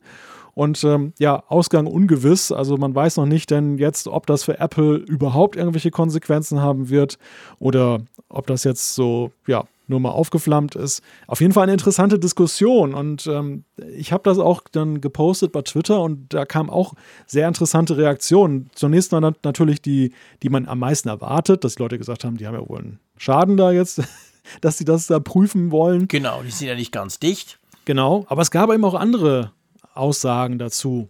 In der Hinsicht zum Beispiel, eine, eine Frau hat halt dann dazu geschrieben, dass das ja auch dann gerade bei Frauen eine etwas problematische Geschichte ist, weil sie entsprechend dann ihrem Zyklus dann halt unterschiedliche Körpertemperaturen haben und das dann eben ja auch ja dann Rückschluss zulassen kann, den man gar nicht haben möchte. Also, dass diese Temperaturmesserei dann so eine Sache ist. Jemand anderes, der augenscheinlich so ein bisschen medizinischen Background hatte, der sagte dann halt dazu, ja, schön und gut, aber nur ein akut Kranker wird ja tatsächlich eine andere Körpertemperatur haben. Es gibt sehr viele, die mhm. eben ja symptomfrei sind und da ist die Fiebermesserei, wird allenfalls eine Influenza dann halt zum Vorschein bringen, aber eben nicht dann Corona. Und äh, ja, das, das sind so Dinge, die als Reaktion kamen, was mir dann letztendlich zeigte, okay, also es gibt durchaus da auch Pro und Contra. Ja, definitiv. Also das ist natürlich schon so. Ähm, ich, weißt du, ich finde ja, ich sag mal, das, das generelle Kontra, was man haben kann im Sinn von, ja, aber das bringt doch nichts. Das kann ich ja nachvollziehen. Ich meine, ich war ja im, im Dezember in China, da bin ich über Bangkok reingeflogen, da haben sie in Bangkok das gemacht, in China haben sie das gemacht, das gehört da völlig dazu. Da halten sie dir das dran, das, das dauert gefühlt zwei Sekunden, zack, Ende gut und weiter geht's.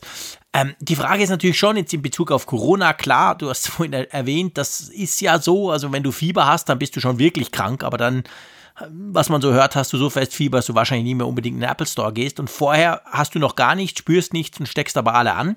Da wäre dann, by the way, die Tracing-App vielleicht besser, besser geeignet für, aber okay. Aber was ich mich ja frage, ist diese Datenschutzdebatte daraus. Weil, also, was haben denn die Leute, die jetzt da Angst haben, in Bezug auf den Datenschutz? Ich meine nur den Datenschutz jetzt.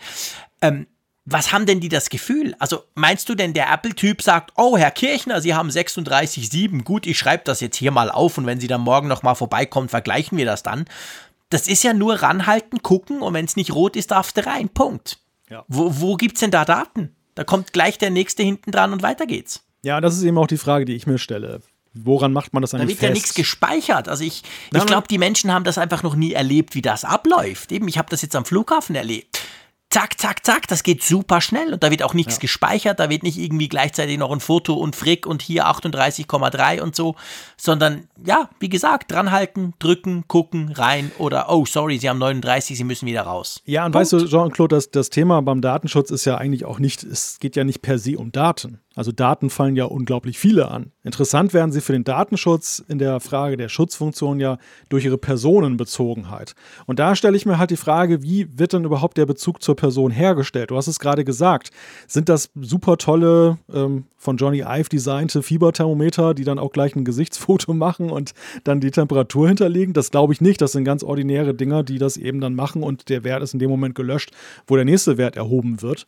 Genau. Und, und, das, und da, da stelle ich mir halt die Frage, wo ist da eigentlich der, der Punkt, wo eigentlich eine, Person, eine personenbezogene Datenerfassung stattfindet. Erst recht noch mit der Frage, dass man hinterher überhaupt nachvollziehen kann, welche Person war denn das überhaupt. Wenn da so, so zehn Personen ja. durchgehen, da weiß dahinter keiner mehr, wer in welcher Reihenfolge da reingegangen ist. Das wird ja nicht sicherlich nicht videografiert oder sonst wie, dass man das dann noch nachvollziehen kann. Und das, ja. das finde ich halt sehr grenzwertig. Das zeigt aber leider Gottes ist das auch so ein Zug dieser ganzen Datenschutzsachen, ich meine, die Datenschutzgesetze, die erlassen wurden, sind ja gut gemeint. Die, die hatten ja schon eine gute Intention, ja, nämlich dann eben gerade diese zunehmende Datenerfassung, auch gerade im Netz, soziale Netzwerke, dann zu reglementieren, die internationalen Player einzuhegen und mit, ähm, ja, mit Maßnahmen zu belegen, mit, mit Vorkehrungen. Ich finde halt, es, es mutiert und das ist wieder so ein Beispiel für mich, auch wenn das jetzt, wenn ich nicht die näheren Hintergründe kenne, vielleicht ist es auch anders, aber zumindest anscheinend ist es so, wie so eine Hexenjagd, die jetzt immer so ja. losgeht. Sobald irgendetwas mit Daten zu tun hat, dann wird gleich dann eben die Datenschutzkeule rausgeholt und erstmal einer von gemacht. Und das ist für mich halt ein bisschen fragwürdig. Ja, das geht mir auch so. Also ich, ich, ich möchte überhaupt nicht missverstanden werden, dass ich den Datenschutz per se scheiße finde. Auf gar keinen Fall. Das ist super wichtig. Und es gibt ja, es gibt ja, weiß Gott, im Netz genug Beispiele, wo eben der Datenschutz wichtig wäre, aber wo sich zum Beispiel eben Konzerne dann nicht dran halten. Hallo Facebook und andere. Aber ähm, ja, ich finde auch, man, man kann das dann halt auch extrem übertreiben. Und ich muss ehrlicherweise zugeben, ich habe dann oft auch das Gefühl, ja, diese Datenschützer, die müssen halt auch ab und zu mal was machen und zeigen, warum sie so wichtig sind. Und dann holen sie sich möglichst publicity-fähige Themen, wie zum Beispiel sowas, das natürlich dann fast weltweit durch die Presse rauscht, weil Apple drin vorkommt. Also, ja, ich finde, hey Freunde, es gibt genug Firmen, denen ihr auf die Finger klopfen müsstet und könntet und mal genau untersuchen, wie, wo, was. Das hat jetzt nichts mit Apple zu tun. Wenn jetzt Microsoft in seinen Stores das gleiche macht und da das Theater geht, habe ich die gleiche Meinung. Es geht mir nur darum, in dem Fall habe ich tatsächlich das Gefühl, dass da nicht wirklich Daten erhoben werden. Aber vielleicht weiß ja einer von euch da draußen noch zusätzliches und kann, kann quasi berichten, was man mit diesen Daten Böses machen kann. Aber da fehlt mir tatsächlich im Moment ein bisschen die Vorstellungskraft dafür. Ja, also das ist auf jeden Fall ein Thema, was man mit Spannung weiterverfolgen kann, was da noch bei raus oder nicht bei rauskommt. Ähm, nebenbei bemerkt noch eine kleine Präzisierung, weil ich am Anfang sagte oder mhm. vielleicht so nur den Eindruck erweckt habe, es wäre was Besonderes, mit einer Maske reinzugehen. Das ist in Deutschland natürlich nichts Besonderes, weil ja generell im Einzelhandel diese Maskenpflicht gilt. Allerdings hat Stimmt. Apple das weltweit durchgesetzt, auch in Ländern, wo es keine ja, Maskenpflicht gibt. Und das, das ist wiederum etwas Besonderes. Genau, ich, ich, das ist lustig. Als du das nämlich gesagt hast, habe ich mir so intern gemerkt, oh, ich muss dann den Malte noch darauf ansprechen. Natürlich habe ich wieder vergessen. Aber ähm, ich wollte dich nämlich darauf ansprechen, weil bei euch ist das ja quasi sowieso Pflicht. Bei uns nicht. Und bei uns ist das tatsächlich etwas Besonderes. Also gestern am Dienstag ging bei uns die Apple Stores auch wieder auf. Die vier, die wir in der Schweiz haben. Und ähm, eben, da musst du auch Maske tragen und das ist für uns noch recht ungewohnt, auch wenn ich es eigentlich grundsätzlich sinnvoll finde.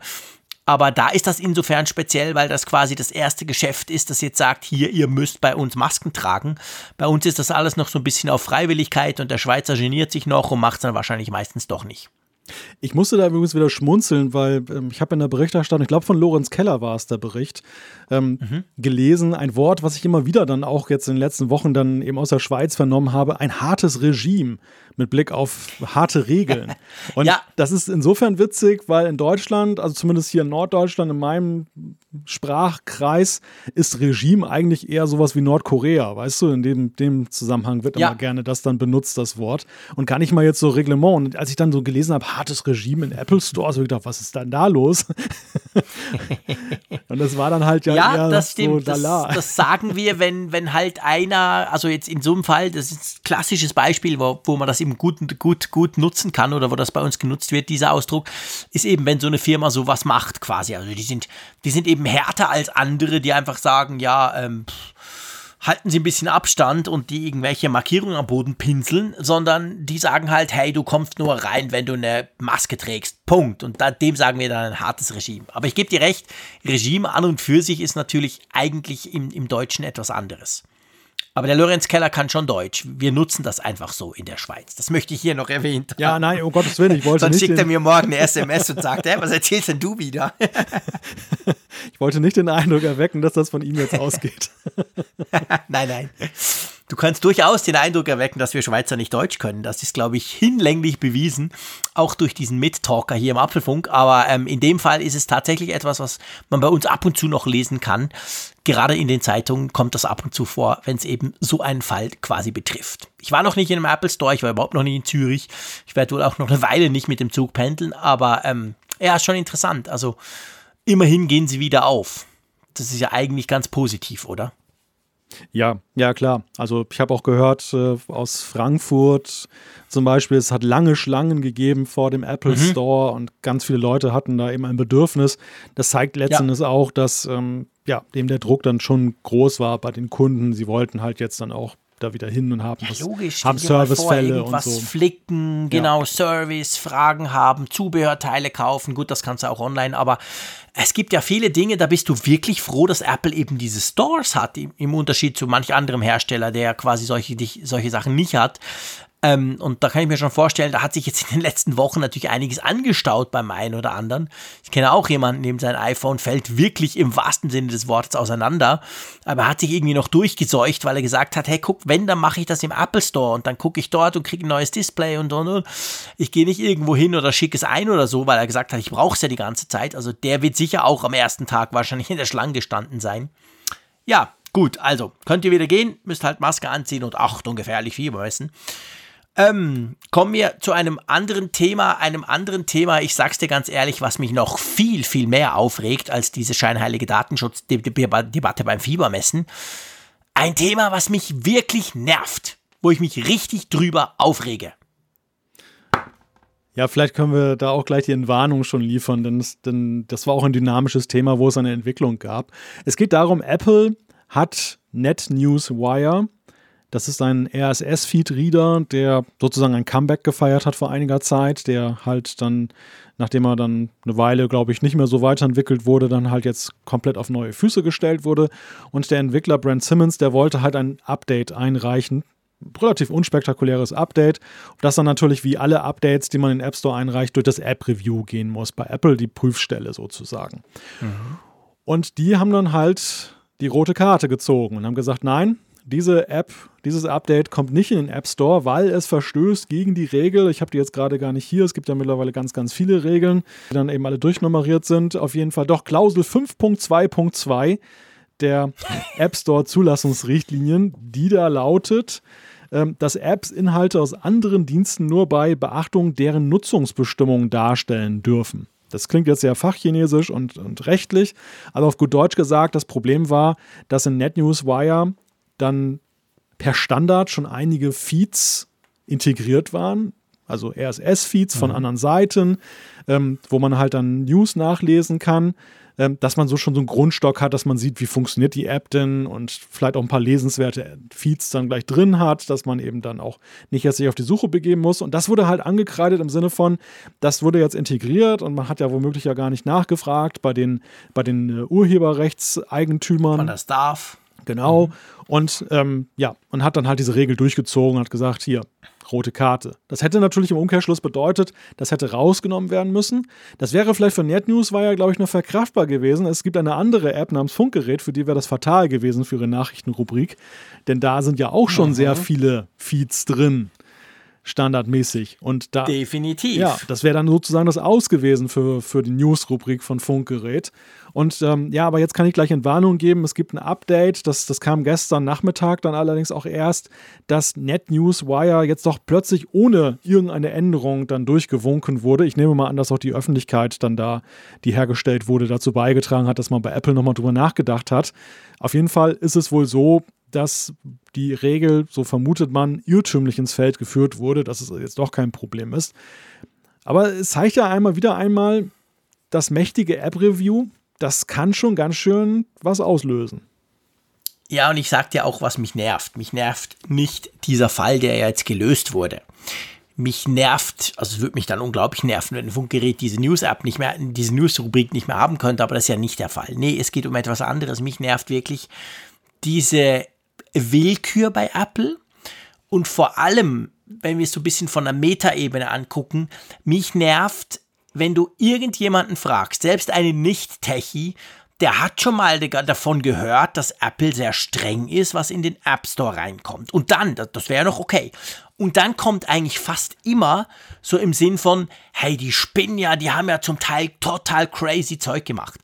Und ich denke dann immer, eigentlich könnte man würden solche Dinge nicht passieren, immer wieder, und das ist ja jetzt nicht das erste Mal, es gibt immer wieder solche Fälle, wo es dann irgendwie am Schluss doch geht, wenn plötzlich, weil alle drüber schreiben und so, aber wo aus, Fahr aus irgendwelchen Gründen irgendetwas abgelehnt wird.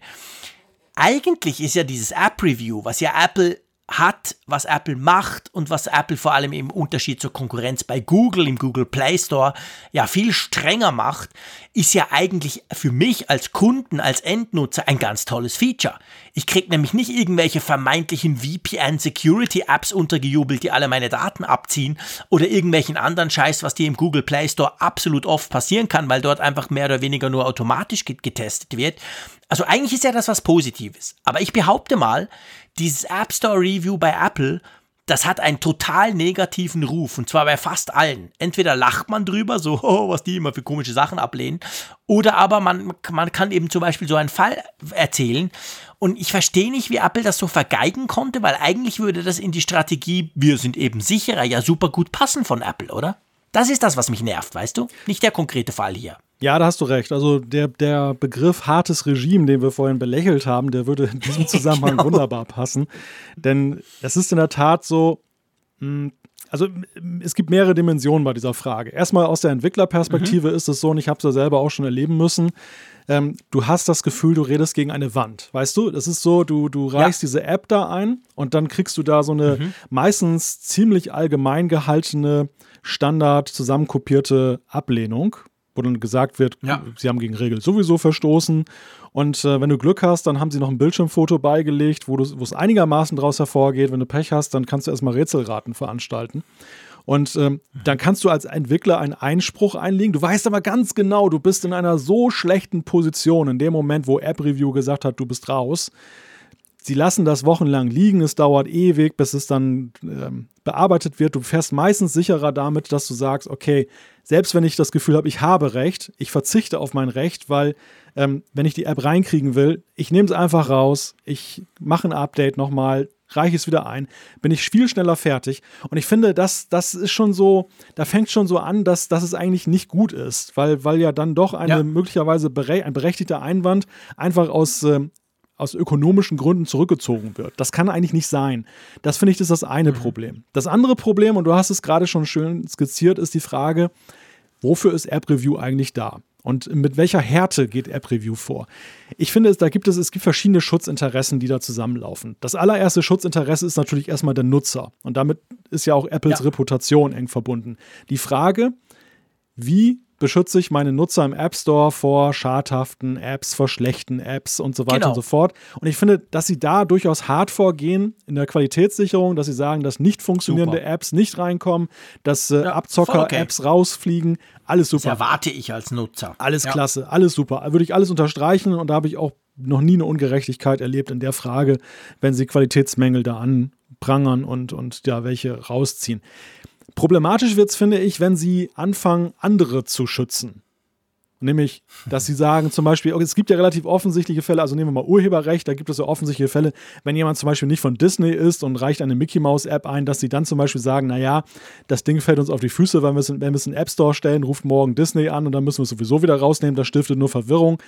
Alles geschenkt. Das sind eindeutige Fälle. Ich glaube, da muss man nicht erst das Ja. dann freigeben, um dann, dann zwei Tage später das dann auf Geheiß eines Anwalts rauszunehmen. Aber es gibt ja sehr, sehr viele Fälle, wo eben das dann grau, mindestens Grauzone ist. Und diese RSS-Feeds zum Beispiel sind ja so ein Beispiel. Ja, natürlich kann jemand kommen und kann sagen, hey, ich will meinen Feed nicht da drin haben, nehme den raus. Aber da Mhm. muss, das muss doch nicht Apple entscheiden. Das ist doch nicht Apples Sache, das zu beurteilen, ob, Ja. ob es möglicherweise jemand nicht genau, nicht gut finden könnte. Ähm, und womöglich finden das alle ganz toll und das wissen sie eben nicht, weil sie es ja auch gar nicht richtig recherchieren. Also es ist Quatsch. Das finde ich ist völlig überzogen. Ja. Das gleiche ist ein Thema, wo sie sich selber dann schützen, was wir auch mal wieder erlebt haben. Dass, dass sie zum Beispiel Sachen, Mhm. Ja. einerseits bei Features, wo dann eben das Gefühl Sich aufkam, selber vermeintlich schützen. ja, vermeintlich schützen. Also wo dann eben dann das so doch durchschien, dass als wenn manche App dann kassiert wurde, weil sie vielleicht zu nah an etwas ist, was Apple selber macht. Aber vor allem auch, und da finde ich, ist Apple auch sehr rigide bei der Frage, irgendwelche Namen, dass, dass dann Ähnlichkeiten zu ihren Trademarks aufkommen und so. Und da greifen sie auch extrem hart durch. Und ähm, das, Ja, ich meine, warum heißt die Funkgerät und nicht Apfelfunk? Das ist ja genau der Punkt. Ja. Wir durften ja nicht, wir konnten ja nicht. Also ist vielleicht noch wichtig zu erwähnen, je nachdem, wie lange ihr schon zuhört. Der Malte hat ja diverse Versionen und wir haben schon sicher 30, 40 Updates von, von unserer App ja im App Store gehabt und wir haben das alles ja erlebt. Von kompletter Ablehnung ganz am Anfang, so nach dem Motto, hey, da ist Apfel drin, das geht gar nicht. Drum haben wir uns dann für Funkgerät entschieden.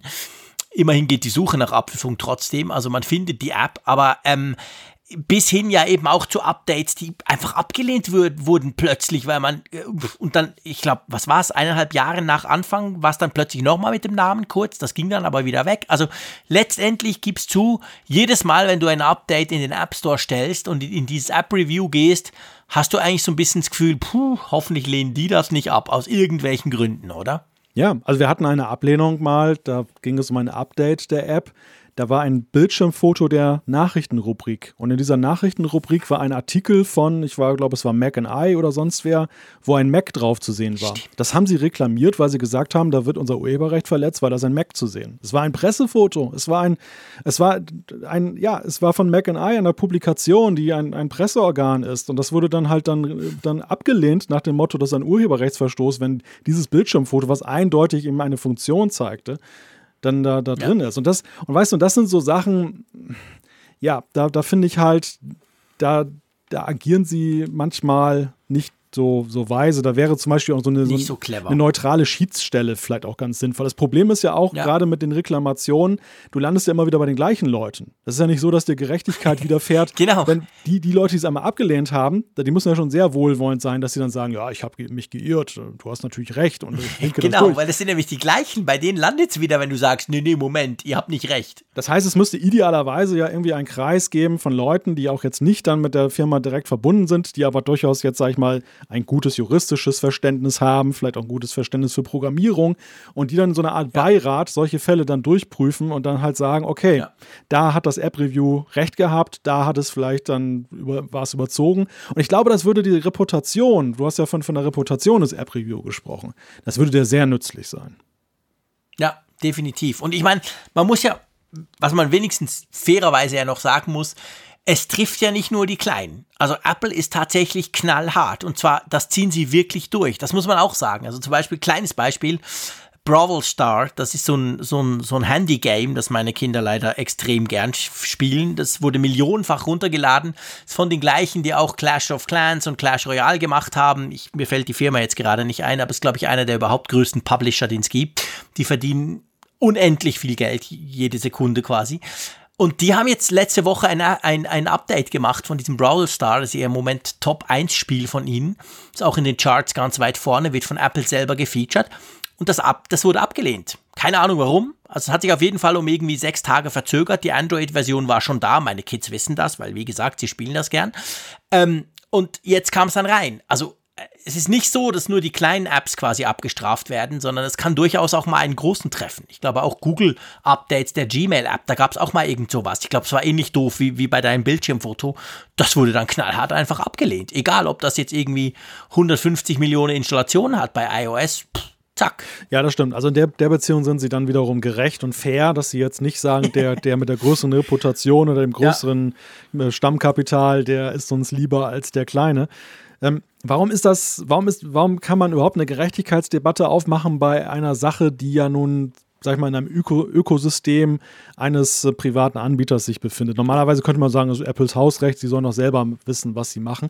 Aber ich glaube schon, dass es in heutigen Zeiten eine andere Relevanz hat, weil diese App Stores ja doch ja fast ja, auf jeden Fall zunehmend, aber immer stärker halt den klassischen Einzelhandel ja mit Software verdrängt haben. Software wird heute ja, über App Stores verkauft. Das heißt, für Softwareentwickler ist es ja eben schon eine existenzielle Frage. Sie können nicht einfach verzichten, dass sie sagen, nee, ich gehe jetzt nicht auf, auf die Apple-Plattform, da habe ich immer nur Ärger. Nein, sie, das, wenn sie sich für diesen Beruf entschieden haben und wenn sie Software herstellen, dann sind sie gut beraten oder eigentlich schon fast verpflichtet, letzten Endes dann auch diese Plattform zu bedienen. Und ähm, dann. Ja, und es ist ja eben so, es ist ja so, beim, beim iPhone ist es ja eben nicht so wie beim Mac. Bei Mac kannst du ja sagen, oh shit, Apple hat mich abgelehnt im Mac App Store. Okay, who cares? Hier auf meiner Webseite verkaufe ich das, ihr könnt es runterladen, installieren, funktioniert. Das kannst du ja beim iPhone nicht. Richtig. Das kannst du bei Android sogar machen. Da ist es zwar auch ein bisschen schwieriger, aber letztendlich kannst du per Sideload kriegst du Apps drauf. Fortnite zum Beispiel, hm, du weißt, das, das Spiel Number One, glaube ich, ja. immer noch. Das hat ja das so gemacht. Die sind jetzt zwar wieder zurückgekommen, die sind jetzt auch trotzdem in den Google Play Store gegangen. Aber anyway, da gab es eineinhalb Jahre die Möglichkeit, lädst es von der Epic-Webseite runter. Aber bei Apple hast du das ja nicht. Auf dem iPhone kriegst du Apps nur über den App Store. Punkt. Richtig. Ja, genau, das ist genau der Punkt. Also du hast keine Alternative wirklich dazu, das zu machen. Genau.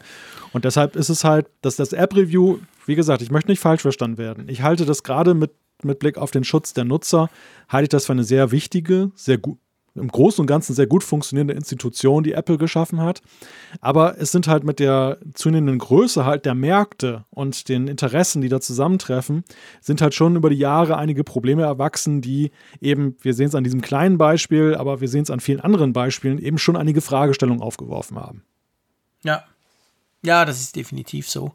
Drum bringen wir das. Und übrigens, das ist mir auch noch ganz wichtig, diese Net Newswire App, die kann ich euch extrem empfehlen. Ihr wisst, ich bin ja ein langjähriger Reda-Nutzer, also Reda, der, der RSS-Feed-Reader aus der Schweiz. Ich nutze den seit er überhaupt auf den Markt kam, schon seit vielen Jahren. Aber vorher habe ich auf dem Mac damals noch mit Dampfantrieb, noch vor dem Internet quasi, habe ich NetNewsWire genutzt. Das ist nämlich eine App, die gibt es eigentlich schon mehr als zehn Jahre. Die wurde dann ein paar Mal verkauft, dann ist sie irgendwie verschwunden und jetzt hat der ursprüngliche Entwickler quasi sich das wieder zurückgeholt und stellt das jetzt als Open Source, also sie ist gratis auch im, im App Store, hat er gesagt, eigentlich schade, ich will, ich will, dass es diese App wieder gibt. Ich habe die jetzt auf meinem iPhone drauf, auch auf meinem iPad. Ich finde die großartig. Sie ist wahnsinnig schnell, sie unterstützt auch Feedly jetzt, was lange früher nicht der Fall war. Also man kann seine, seine RSS-Feeds auch von Feedly beziehen. Ganz toll. Also ich bin großer Fan von dieser App, muss ich auch noch sagen. Gucke ich mir an. Kennst du sie? Ja, ich kenne die, ja, ja, ich Ja, kenne musst, die. musst du dir wirklich mal angucken. Und ich kenne auch den Brand. Das ist so ein Evergreen, Ja, weißt du? ich auch- das war Anfang der 2000er schon. Ja, ich kenne auch den, den Brand Simmons noch aus einem anderen Kontext. Der hat ja auch mit John Gruber damals zusammen diese Notizen-App Vespa auf den Weg gebracht, die nicht sehr erfolgreich gar war. nicht, siehst du? Also die letzten Ja. Endes ja dann kein großer kommerzieller Erfolg war, aber die so vom Konzept her fand ich die sehr schön. Also die war gut gemacht und, Okay. und ich hatte auch mal seinen Blog äh, mitverfolgt, Mhm. wo er immer darüber berichtet, halt dann über Programmieren und so. Also das interessiert mich einfach als Hobbyentwickler auch so ein bisschen. Mhm. Inessential, glaube ich, heißt das, ja. Genau. Ja, okay. Cool, das wusste ich gar nicht. Siehst du, ich kenne ihn nur von NetNewsWire. Aber das war zum Beispiel früher, war das so der RSS-Reader, also noch vor Feedly, als wir noch, als du quasi, ich sag mal, als du die RSS-Feeds noch lokal bei dir gespeichert hattest und nicht irgendwo in der Cloud und dann geräteübergreifend. Und da war der unglaublich schnell. Das war zum Beispiel, ich habe viele Journalisten gekannt, so amerikanische, der Frederic Ladinois von TechCrunch zum Beispiel auch bei Geek Week. Der hat immer gesagt, hey, ich brauche den NetNewsWire, weil das der einzige, der die Feeds so schnell aktualisiert, weil er nicht noch über die Cloud geht, dass ich quasi instantly, das was ja heute eigentlich Twitter macht, informiert bin, wenn irgendwo irgendeine Meldung raustackert. Also der hatte, der hatte schon einen sehr guten Ruf und ich habe mich riesig gefreut, das ist nämlich erst ein paar Monate her, dass, dass diese App wieder zurückkam und nutze die seit da und bin sehr zufrieden. So, Ende der Werbung, ist keine Werbung natürlich, aber ich habe einfach Freude dran und ich hätte nicht gedacht, dass nach so vielen Jahren eine App es schafft, ich sag's ganz ehrlich, bei mir den Räder abzulösen. Das hat mich selber erstaunt. Ja, da bin ich auch ein bisschen bestürzt darüber gerade. Geld schon, dass ich dem Schweizer den Rücken kehre. Ich bin ihm treu geblieben. Ja, der Silburizzi wird keine Freude haben, aber da muss er Immerhin einer von uns beiden. Er könnte ja mal wieder ein Update bringen. Immerhin einer von uns beiden Hm. nutzt die App ja noch. Okay, ja, das ist ja gut, genau. Ist ja, ich habe sie natürlich auch noch drauf, selbstverständlich. Aber ja, wie gesagt, also kann man durchaus mal machen. Da kann man jetzt eben auch ein Update von NetNewsWire. Könnt ihr mal ausprobieren. Wollen wir zu den Apfelstücken rüber ähm, switchen? Genau. Das wird auch relativ schnell, glaube ich, gehen. Aber es sind zwei, Ja, Sachen, zwei Updates, die diese Woche rausgekommen sind, die ja schon durchaus interessant sind. Und das erste ist die Musiksoftware von Apple Logic Pro 10. Hat ein großes Update bekommen, ist, glaube ich, die Punkt 5, die jetzt rausgekommen ist von, glaube ich, Version Mhm. 11. Und ähm, ich benutze sie ja ganz gerne als äh, Schnittsoftware für, für die Podcasts. Wobei ja, Klammer auf, der liebe Jean-Claude ja meistens den Apfelfunk schneidet, aber beim Kfz-Podcast habe ich dann schon des Öfteren das eben auch eingesetzt und früher auch beim Apfelfunk und bei anderen Podcasts. Und ich nutze die ganz gerne, ist glaube ich aber so wie ein Ferrari in der 30er-Zone, weil 1000 Funktionen und man fährt nur im ersten Gang. auf, auf jeden Fall hat diese Software jetzt ein großes Update gekriegt, was vor allem Musiker freuen wird. Also einige sagen, das ist ja fast eigentlich, das hätten, hätten sie auch locker als Upgrade verkaufen können. Wir hätten es dann für hunderte Euro Ja. erworben, aber stattdessen hat Apple das als freies Update für vorhandene Käufer rausgegeben. Das ist sowieso cool bei diesen Pro-Apps. Ich meine, Logic Pro, übrigens witzig, Final Cut Pro ist ja ähnlich. Die kosten, glaube ich, beide 200 Franken. Einmal Kauf und danach hat man's. Und dann kriegt man auch eben diese ganz großen Versionssprünge dann trotzdem gratis. Aber was ich witzig finde bei Final Cut Pro, das, da kam jetzt auch ein Update. Und zwar ist das fast immer so. Ich habe irgendwie das Gefühl, die Logic Pro Leute und die Final Cut Pro Leute, also die Musik, äh, Audio Leute und die Video Leute, die stimmen sich immer total ab. Es kam nämlich genau diese Woche auch ein Final Cut Pro Update mit irgendwie ganz vielen neuen, ich weiß nicht, Plugins oder irgendwelchen Möglichkeiten. Auf jeden Fall ein paar YouTuber waren total happy und haben da groß drüber berichtet. Ähm, also Apple hat offensichtlich seine Pro-Linie ein bisschen aktualisiert bei der Software, oder? Ja, augenscheinlich. Also die, die liefern sich wohl irgendwie intern einen Wettbewerb, wer der schnellste ist mit seinem Update. Vielleicht. Oder der Tim Cook sagt einfach, Freunde, am 13. Mai haut ihr ein Update raus. Und zwar beide. Egal wie ihr das schafft, go for it. Und dann müssen sie halt rennen. Das kann natürlich auch sein. Aber es ist mir einfach aufgefallen, es war schon Letz-, im letzten oder vorletzten Jahr so, dass, dass, dass beide zur gleichen Zeit relativ große Updates rausgebracht haben von dieser Software. Ja, ich habe eben Logic Pro, ich möchte es immer mal ausprobieren und habe mich irgendwie noch nie dran getraut, weil ich lese viel Gutes drüber. Ihr wisst, ich bin mit Adobe Audition unterwegs, was auch vielleicht nicht gerade ein Ferrari ist, aber auch viel mehr kann, als ich brauche. Aber ich habe mich halt dran gewöhnt und weiß, wie ich es zu bedienen habe. Und ähm, aber Logic Pro, das würde mich schon auch mal reizen, muss ich sagen. Ja, Apple macht das ja sehr raffiniert, die Leute zu ihrer Pro-Software zu führen. Zumindest bei mir hat das sehr gut funktioniert.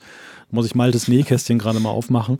Ähm, ich bin tatsächlich bei GarageBand damals dann zu Logic Pro gekommen. Mhm. Nämlich meinen ersten Podcast, den Trackcast damals, habe ich angefangen in GarageBand zu schneiden. Das hat auch sehr gut ja. funktioniert. Das hätte eigentlich normalerweise komplett ausgereicht. Aber du wünschst dir ja schon irgendwie so ein paar Funktionen. Das war damals vor allem diese Funktion Strip Silence, dass du eben leere Stellen automatisch dann eben rausschneiden kannst. Und dann bist du so ein bisschen flexibler, wenn du dann eben die verschiedenen Fragmente dann, dann zusammen arrangieren willst. Willst du also zum Beispiel Pausen rausmachen zwischen den einzelnen Sprechern und so. Das, das kann Logic Pro halt mit ein paar Handgriffen wesentlich besser. Und das war halt der Grund, warum ich darauf dann dann übergegangen bin, weil einfach die Bedienung sehr vertraut ist. ist also GarageBand ist im Grunde genommen ein stark ja. abgespecktes Logic Pro, genauso wie iMovie ja wiederum auch ein extrem abgespecktes Final Cut Pro ist. ist. Es ist sehr witzig, mein Lieber, aus dem Nähkästchen geplaudert. Mir ging es so mit Final Cut Pro. Ich habe meine ersten Videos mit iMovie gemacht, war grundsätzlich sehr zufrieden, wollte aber mal so ein bisschen, ja, hab dann so gedacht, ja, es wäre schon noch cool und einfach mal zum Testen und habe mir dann mal Final Cut Pro gekauft. Vor vielen, vielen, vielen Jahren. Da war es noch ganz eine andere Version. Musste seit da aber nie mehr was zahlen und habe seit da äh, Final Cut Pro. Also siehst, bei mir hat das im Videobereich genau gleich gut funktioniert. Zuerst die Gratis-Version und dann denkst du so, hm, ich mache mal den nächsten Schritt und dann landest du bei der Pro, Pro, Pro, Pro-Version. Das machen sie sehr witzig. Gleichzeitig mache ich mir manchmal auch so ein bisschen Sorgen um die Fortentwicklung der Pro-Sachen. Also es geht ja irgendwie weiter. Aber einerseits ist es ja schon lustig, dass wir immer noch bei Version 10 sind. Die 10 ist ja eigentlich so, ja, das war ja dieser große Versionschange bei beiden, dann halt die große Weiterentwicklung, ja. die sie vor vielen, vielen Jahren ja vorgenommen haben. Aber so ein bisschen sah ich das immer in Analogie zu OS 10 dann letzten Endes dieses X, mhm. ne, dieses, äh, ja. diese Schreibweise. Und seither hat es ja eben, es hat ja nie ein 11 gegeben, weder bei Logic Pro noch bei Final Cut. Und überhaupt ist ja Apples ähm, Vorgehen in der Pro-Software-Landschaft ja auch immer von einer gewissen Schwankung äh, gewesen, dass man nicht so richtig weiß, ja, ist das jetzt noch ein großes Thema für sie oder nicht? Ich glaube schon, dass es irgendwo ein Thema bleibt, ja. weil einfach, das ist für sie auch Showcase. Das ist auch irgendwie so nach dem Motto, wir zeigen ja. mal, was unsere super performante Software macht. Natürlich haben wir viele andere Hersteller, die es für uns irgendwie regeln, dann Software dafür zu machen, aber wir wissen natürlich am besten, zum Beispiel bei Final Cut Pro hast du es jetzt gesehen, ähm, da hatten sie dann auch mit den, äh, ich glaube, mit der Metal Engine, waren sie, ja. gehörten sie zu denen, die das am meisten natürlich dann eben eingesetzt haben, um zu zeigen, hey, wie cool und performant das ist. Und ähm, naja, das, das, das nährt bei mir so ein bisschen die Hoffnung, dass es weitergeht, aber die, die, die Benennung der, der Apps, da denke ich manchmal, naja, wie, wie das wohl weitergehen soll. Ja, das stimmt. Das ist nicht mehr so ganz zeitgemäß, das ist wahr. Wobei sonst, also bei Final Cut merkt man ja schon, da haben sie sich wirklich einen Namen gemacht. Ich, ich, ich, bei Logic muss ich dir ehrlicherweise sagen, ich kann das zu wenig abschätzen, wie das jetzt ist, zum Beispiel im Musikbusiness. Ich meine, sie haben, glaube ich, jetzt gerade mit diesem Update, sie haben ja immer so Songs drauf von, von, von echten Künstlern, zum Teil ja Welthits, wo du quasi die Projekte dann sehen kannst mit irgendwie 98 Spuren und wo du so ein bisschen siehst, wie sowas entsteht, damit du ein bisschen rumspielen kannst drauf.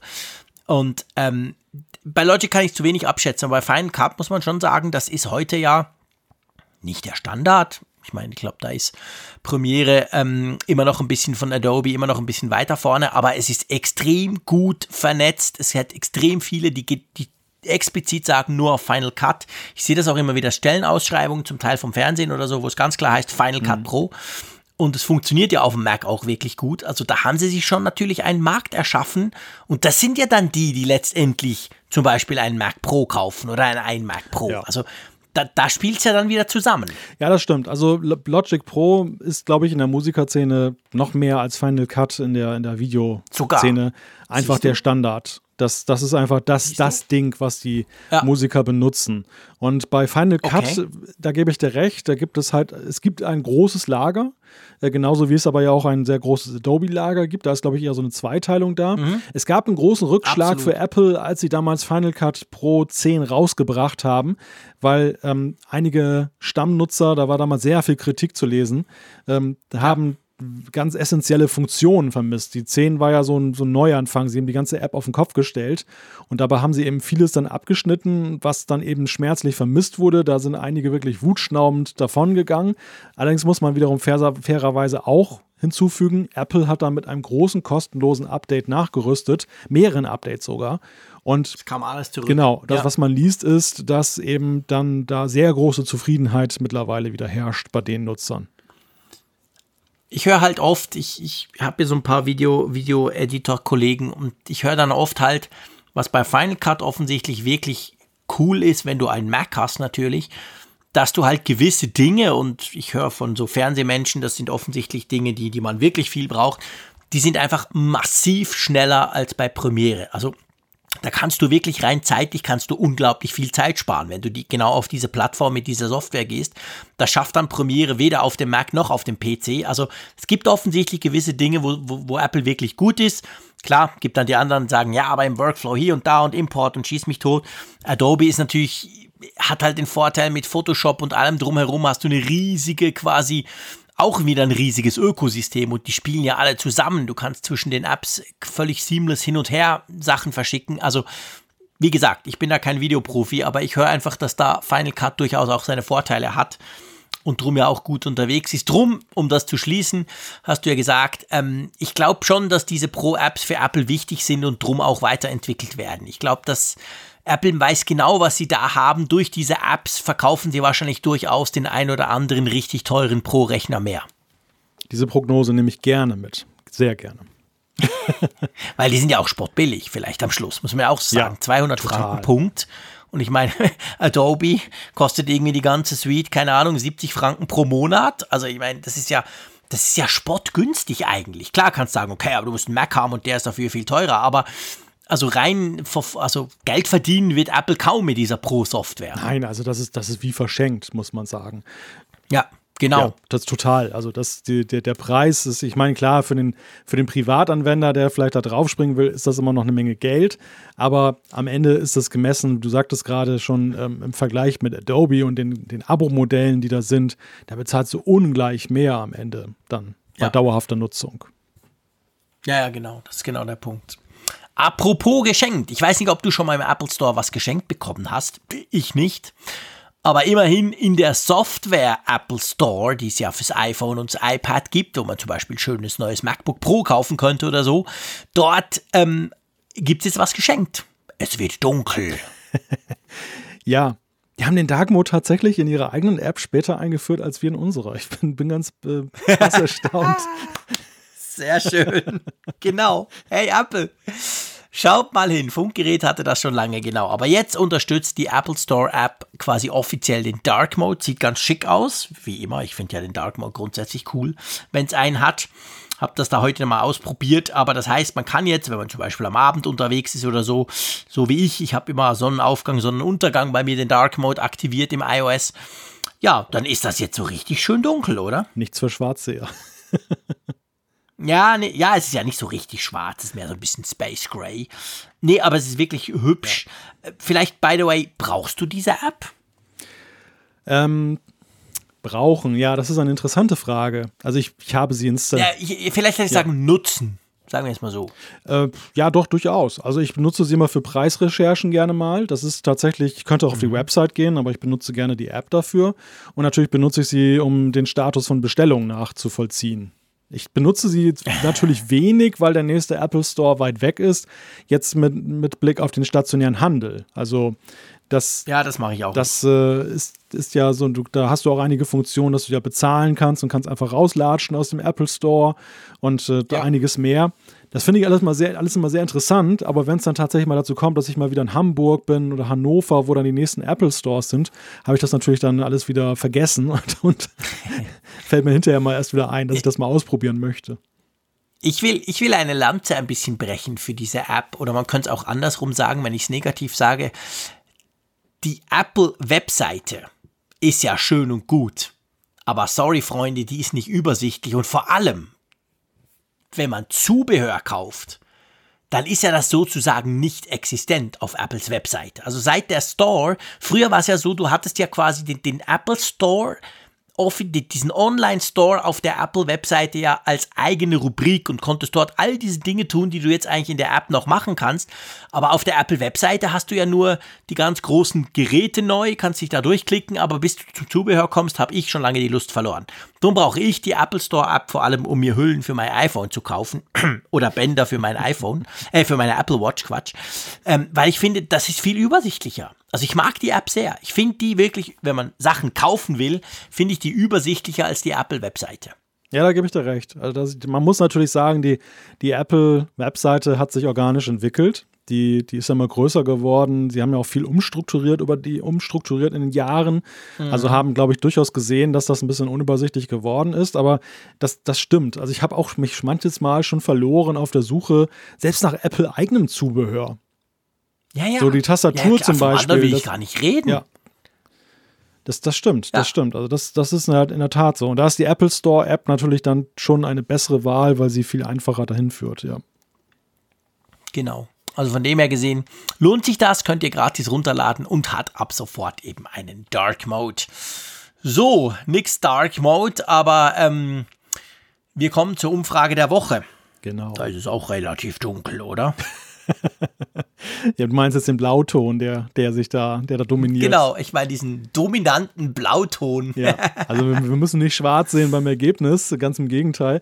Die Frage war ja, wirst du dir die WWDC, die Weltentwicklerkonferenz von Apple in diesem Jahr genauer ansehen? Hintergrund ist ja unsere Berichterstattung, dass ja eben Apples Weltentwicklerkonferenz jetzt im Juni, im späteren Juni-Verlauf dann ja komplett online dieses Mal stattfindet, weil sie eben ja nicht in San Jose ausgerichtet wird vor Ort.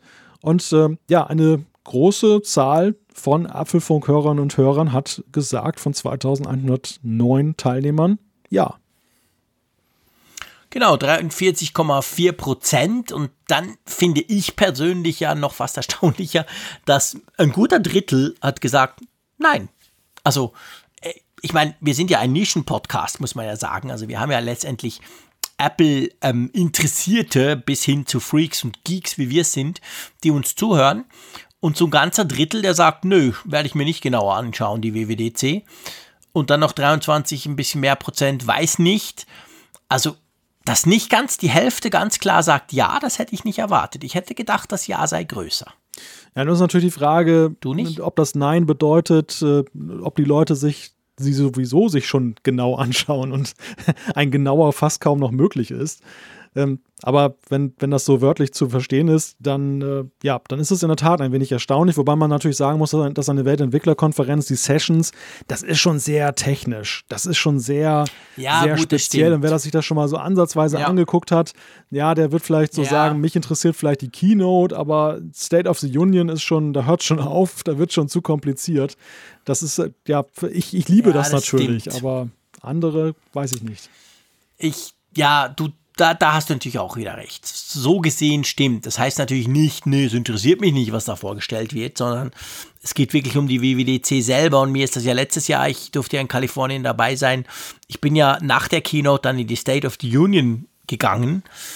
Und ich meine, hey, ich bin extra in die USA gereist dafür und ähm, ich habe so wenig verstanden, dass ich dann doch entweder auf Twitter rumgespielt habe oder ich bin, glaube ich, sogar früher rausgelaufen.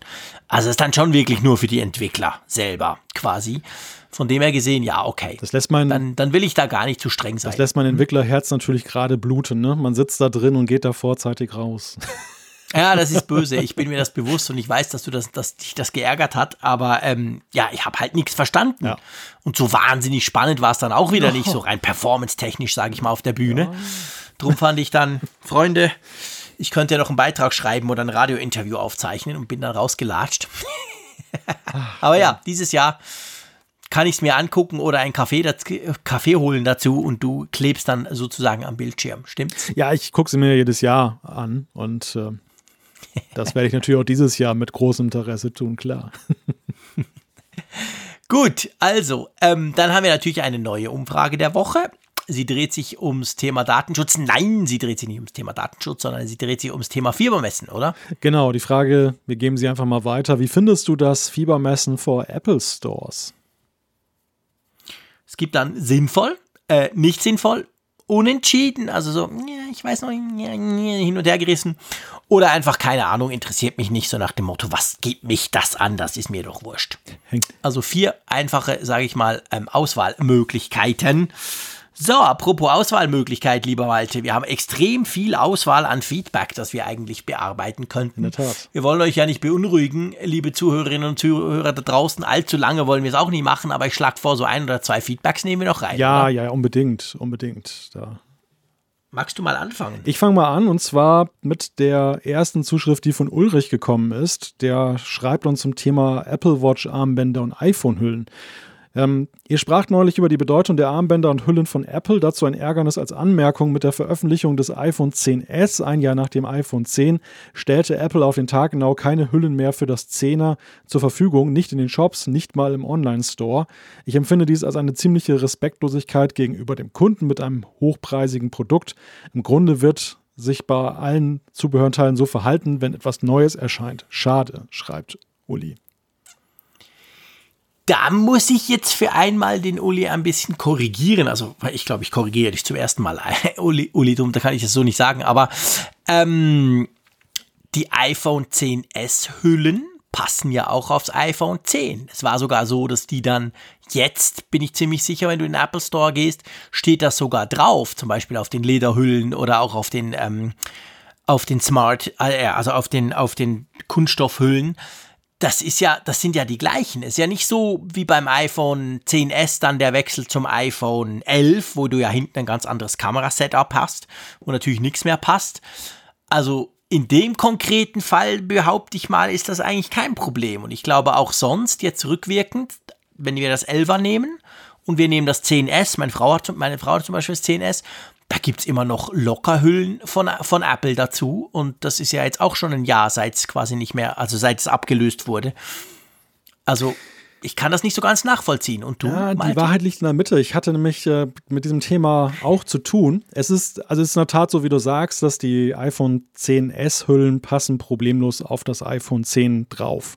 Ähm, es ist tatsächlich, glaube ich, irgendwie eine dann wirklich, dann, dann, brauchst du schon fast ein Mikroskop, um den zu sehen. Ein kleiner Unterschied in der Aussparung irgendwie von diesem Kamerabump oder so. Ähm, dass das jetzt mhm. nicht so so 150-prozentig äh, passgenau ist, aber keinerlei Beeinträchtigung äh, zur Folge. Deshalb kannst du die nutzen. Aber rein deklaratorisch gab es tatsächlich sehr viele Hüllen, wo nur iPhone 10s drauf stand. Und du warst dann so ein bisschen als Nutzer aufgeschmissen, wenn du dann dich an diesen Deklar Deklarierungen halt genau hältst dass du dich gefragt hast, hm, Moment mhm. mal, ich kann jetzt ja von Apple gar keine iPhone 10 Hülle mehr kaufen.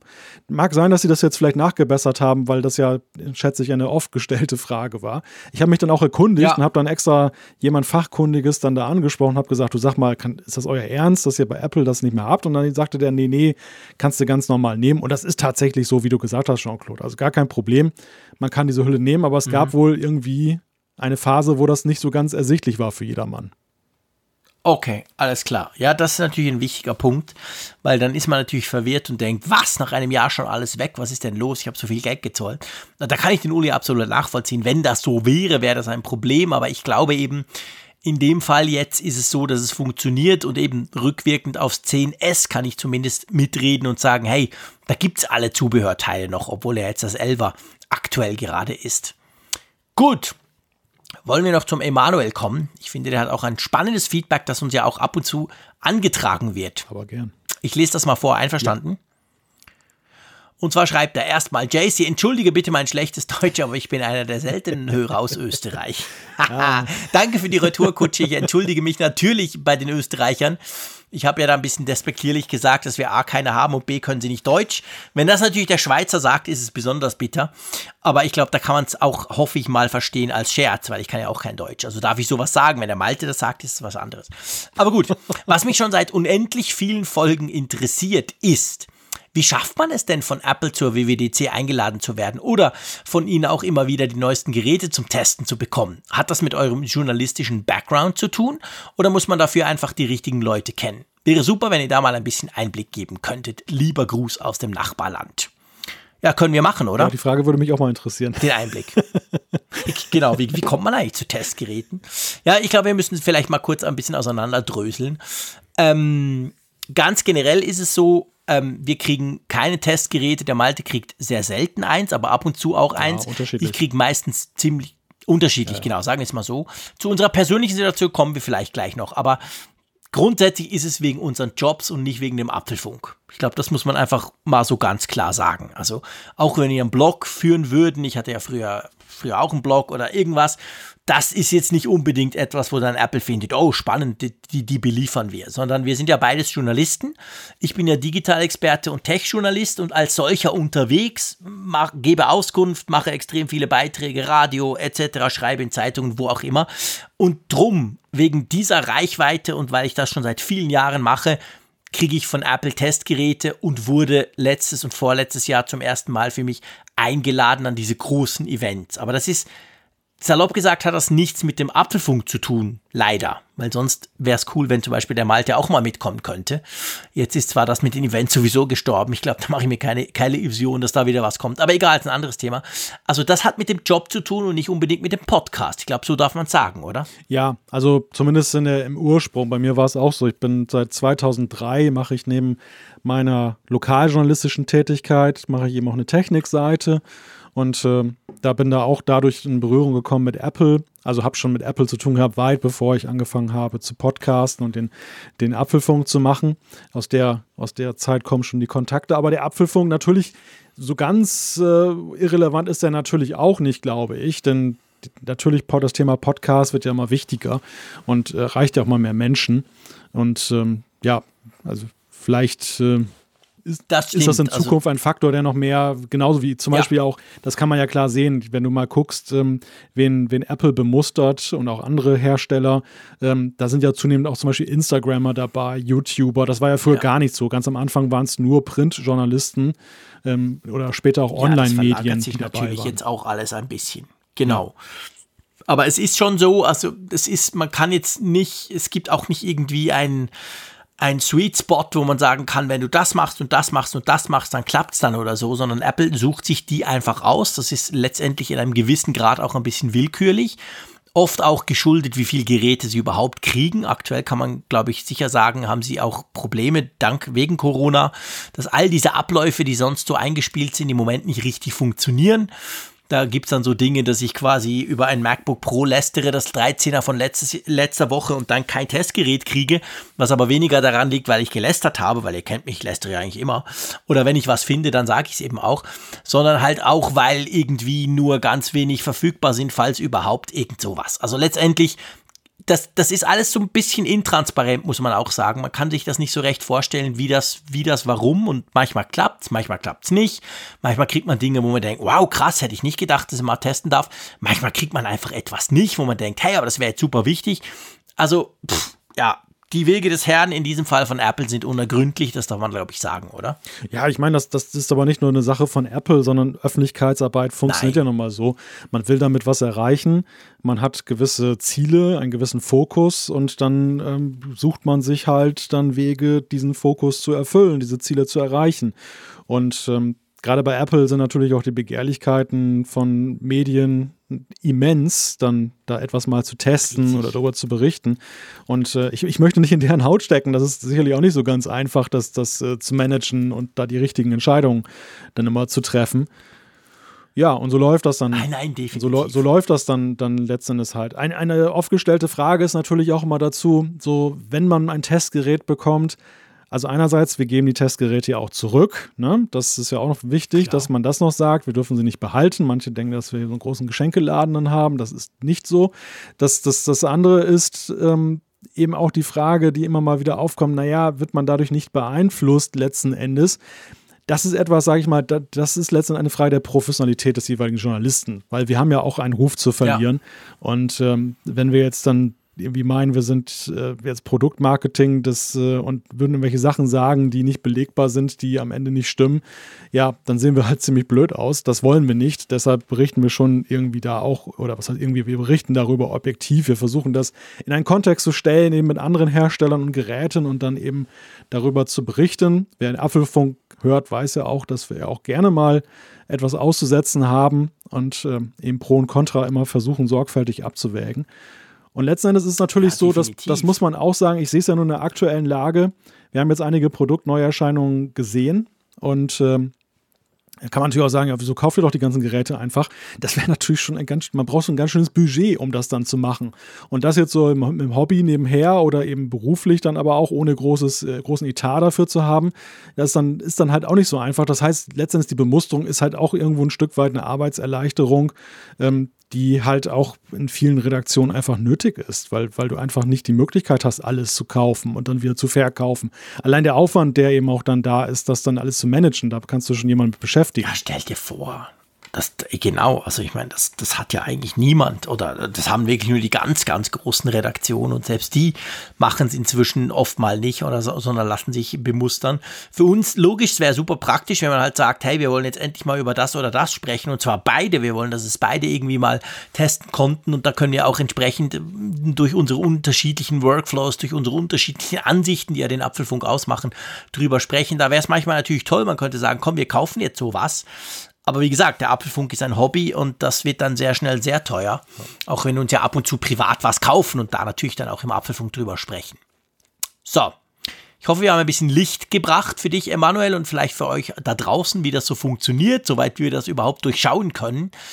Ähm, ja, äh, apropos schauen, ich schaue auf die Uhr und unser unser ähm, kritischer iTunes-Rezensent findet sicher schon, das sei ja viel zu lange gelabert gewesen. Bist du einverstanden, wenn wir die Folge 223 langsam beschließen? Ja, der hat ja auch geschrieben, wir würden zu viele Anglizismen gebrauchen im Apfelfunk. Was, ja, das was, bin natürlich was, mein, was meinst du dazu, dear friend? ja, it's a big problem. Ja, das ist aber, da muss, ich, da muss ich jetzt wirklich sagen, da hat er natürlich recht. Das ist ein Problem bei mir und ich entdecke das auch immer wieder. Weißt du, ich mache ja auch viel Radio und wenn ich da, wenn es gerade mal nicht live ist, ich mache eigentlich am liebsten live, dann kann man danach nichts schneiden und was raus ist, ist raus. Aber ähm, da, dann stelle ich das schon oft fest und denke, oh Mann, jetzt hast du wieder irgendeinen so blöden Anglizismus gebraucht, du könntest doch ein anderes deutsches Wort brauchen. Ich weiß nicht, wie es dir geht. Ich, ich gucke grundsätzlich YouTube-Videos praktisch ausschließlich auf Englisch. Mhm. Ich lese eigentlich fast alles nur auf Englisch. Mein Twitter-Stream ist großmehrheitlich Englisch irgendwie in dieser Tech, in diesem, wenn es um Technik geht, wenn ich mit meiner Frau übers Mittagessen spreche, dann brauche ich überhaupt keine Anglizismen, da kenne ich die Wörter gar nicht, aber in diesem Tech-Business fallen mir manchmal einfach die, die englischen Wörter immer zuerst ein. Ja, das ist in der Tat, ist das so ein, so ein Thema und ich sehe das gerade auch beim Apfelfunk häufig, weil wir sehr viele Sachen ja sehr schnell berichten, also die sind noch gar nicht in der deutschen, im deutschsprachigen Raum dann schon angekommen, sodass du die entsprechende richtige Übersetzung finden mhm. könntest. Und dann äh, arbeitest du basierend auf der englischsprachigen Quelle, willst natürlich auch jetzt nicht eine Eigenübersetzung vornehmen, die nachher völlig haarsträubend ist. Und dann rutscht, genau. dann rutscht mal so ein Anglizismus raus. Also das beobachte ich bei mir tatsächlich auch. Ich ärgere mich auch zuweilen darüber, wenn ich es dann hinterher höre, weil ich dann so denke, einerseits weiß ich dann um die, die korrekte Übersetzung und denke, hm, hättest du es mal gesagt. Und äh, ja, genau. aber zum anderen, ja, es, es ist halt einfach manchmal so, ne? Also im, im Redefluss, ja. dann, dann rutscht einem das schon mal raus, weil einfach diese ganze Technikwelt ist ja nun mal im hohen Maße auch eben Englisch-Deutsch unterwegs und ähm, da ist man halt mal schnell dabei. Also ich nehme die Kritik durchaus, so wie du ja auch. Also ich weiß, du nimmst das auch zu Herzen. Wir reden ja immer wieder darüber, auch so in der Nachschau. Und ähm, wir sind uns dessen bewusst und versuchen es auch, soweit es uns irgendwie möglich ist, dann zu vermeiden. Genau, das können wir euch versprechen, aber ich kann nicht versprechen, dass es nicht passiert.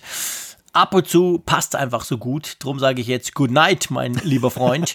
ähm, viel, viel Spaß noch an der Nordsee und ich sage wie immer Tschüss aus Bern. Bis nächste Woche. Ja, tschüss von der Nordsee.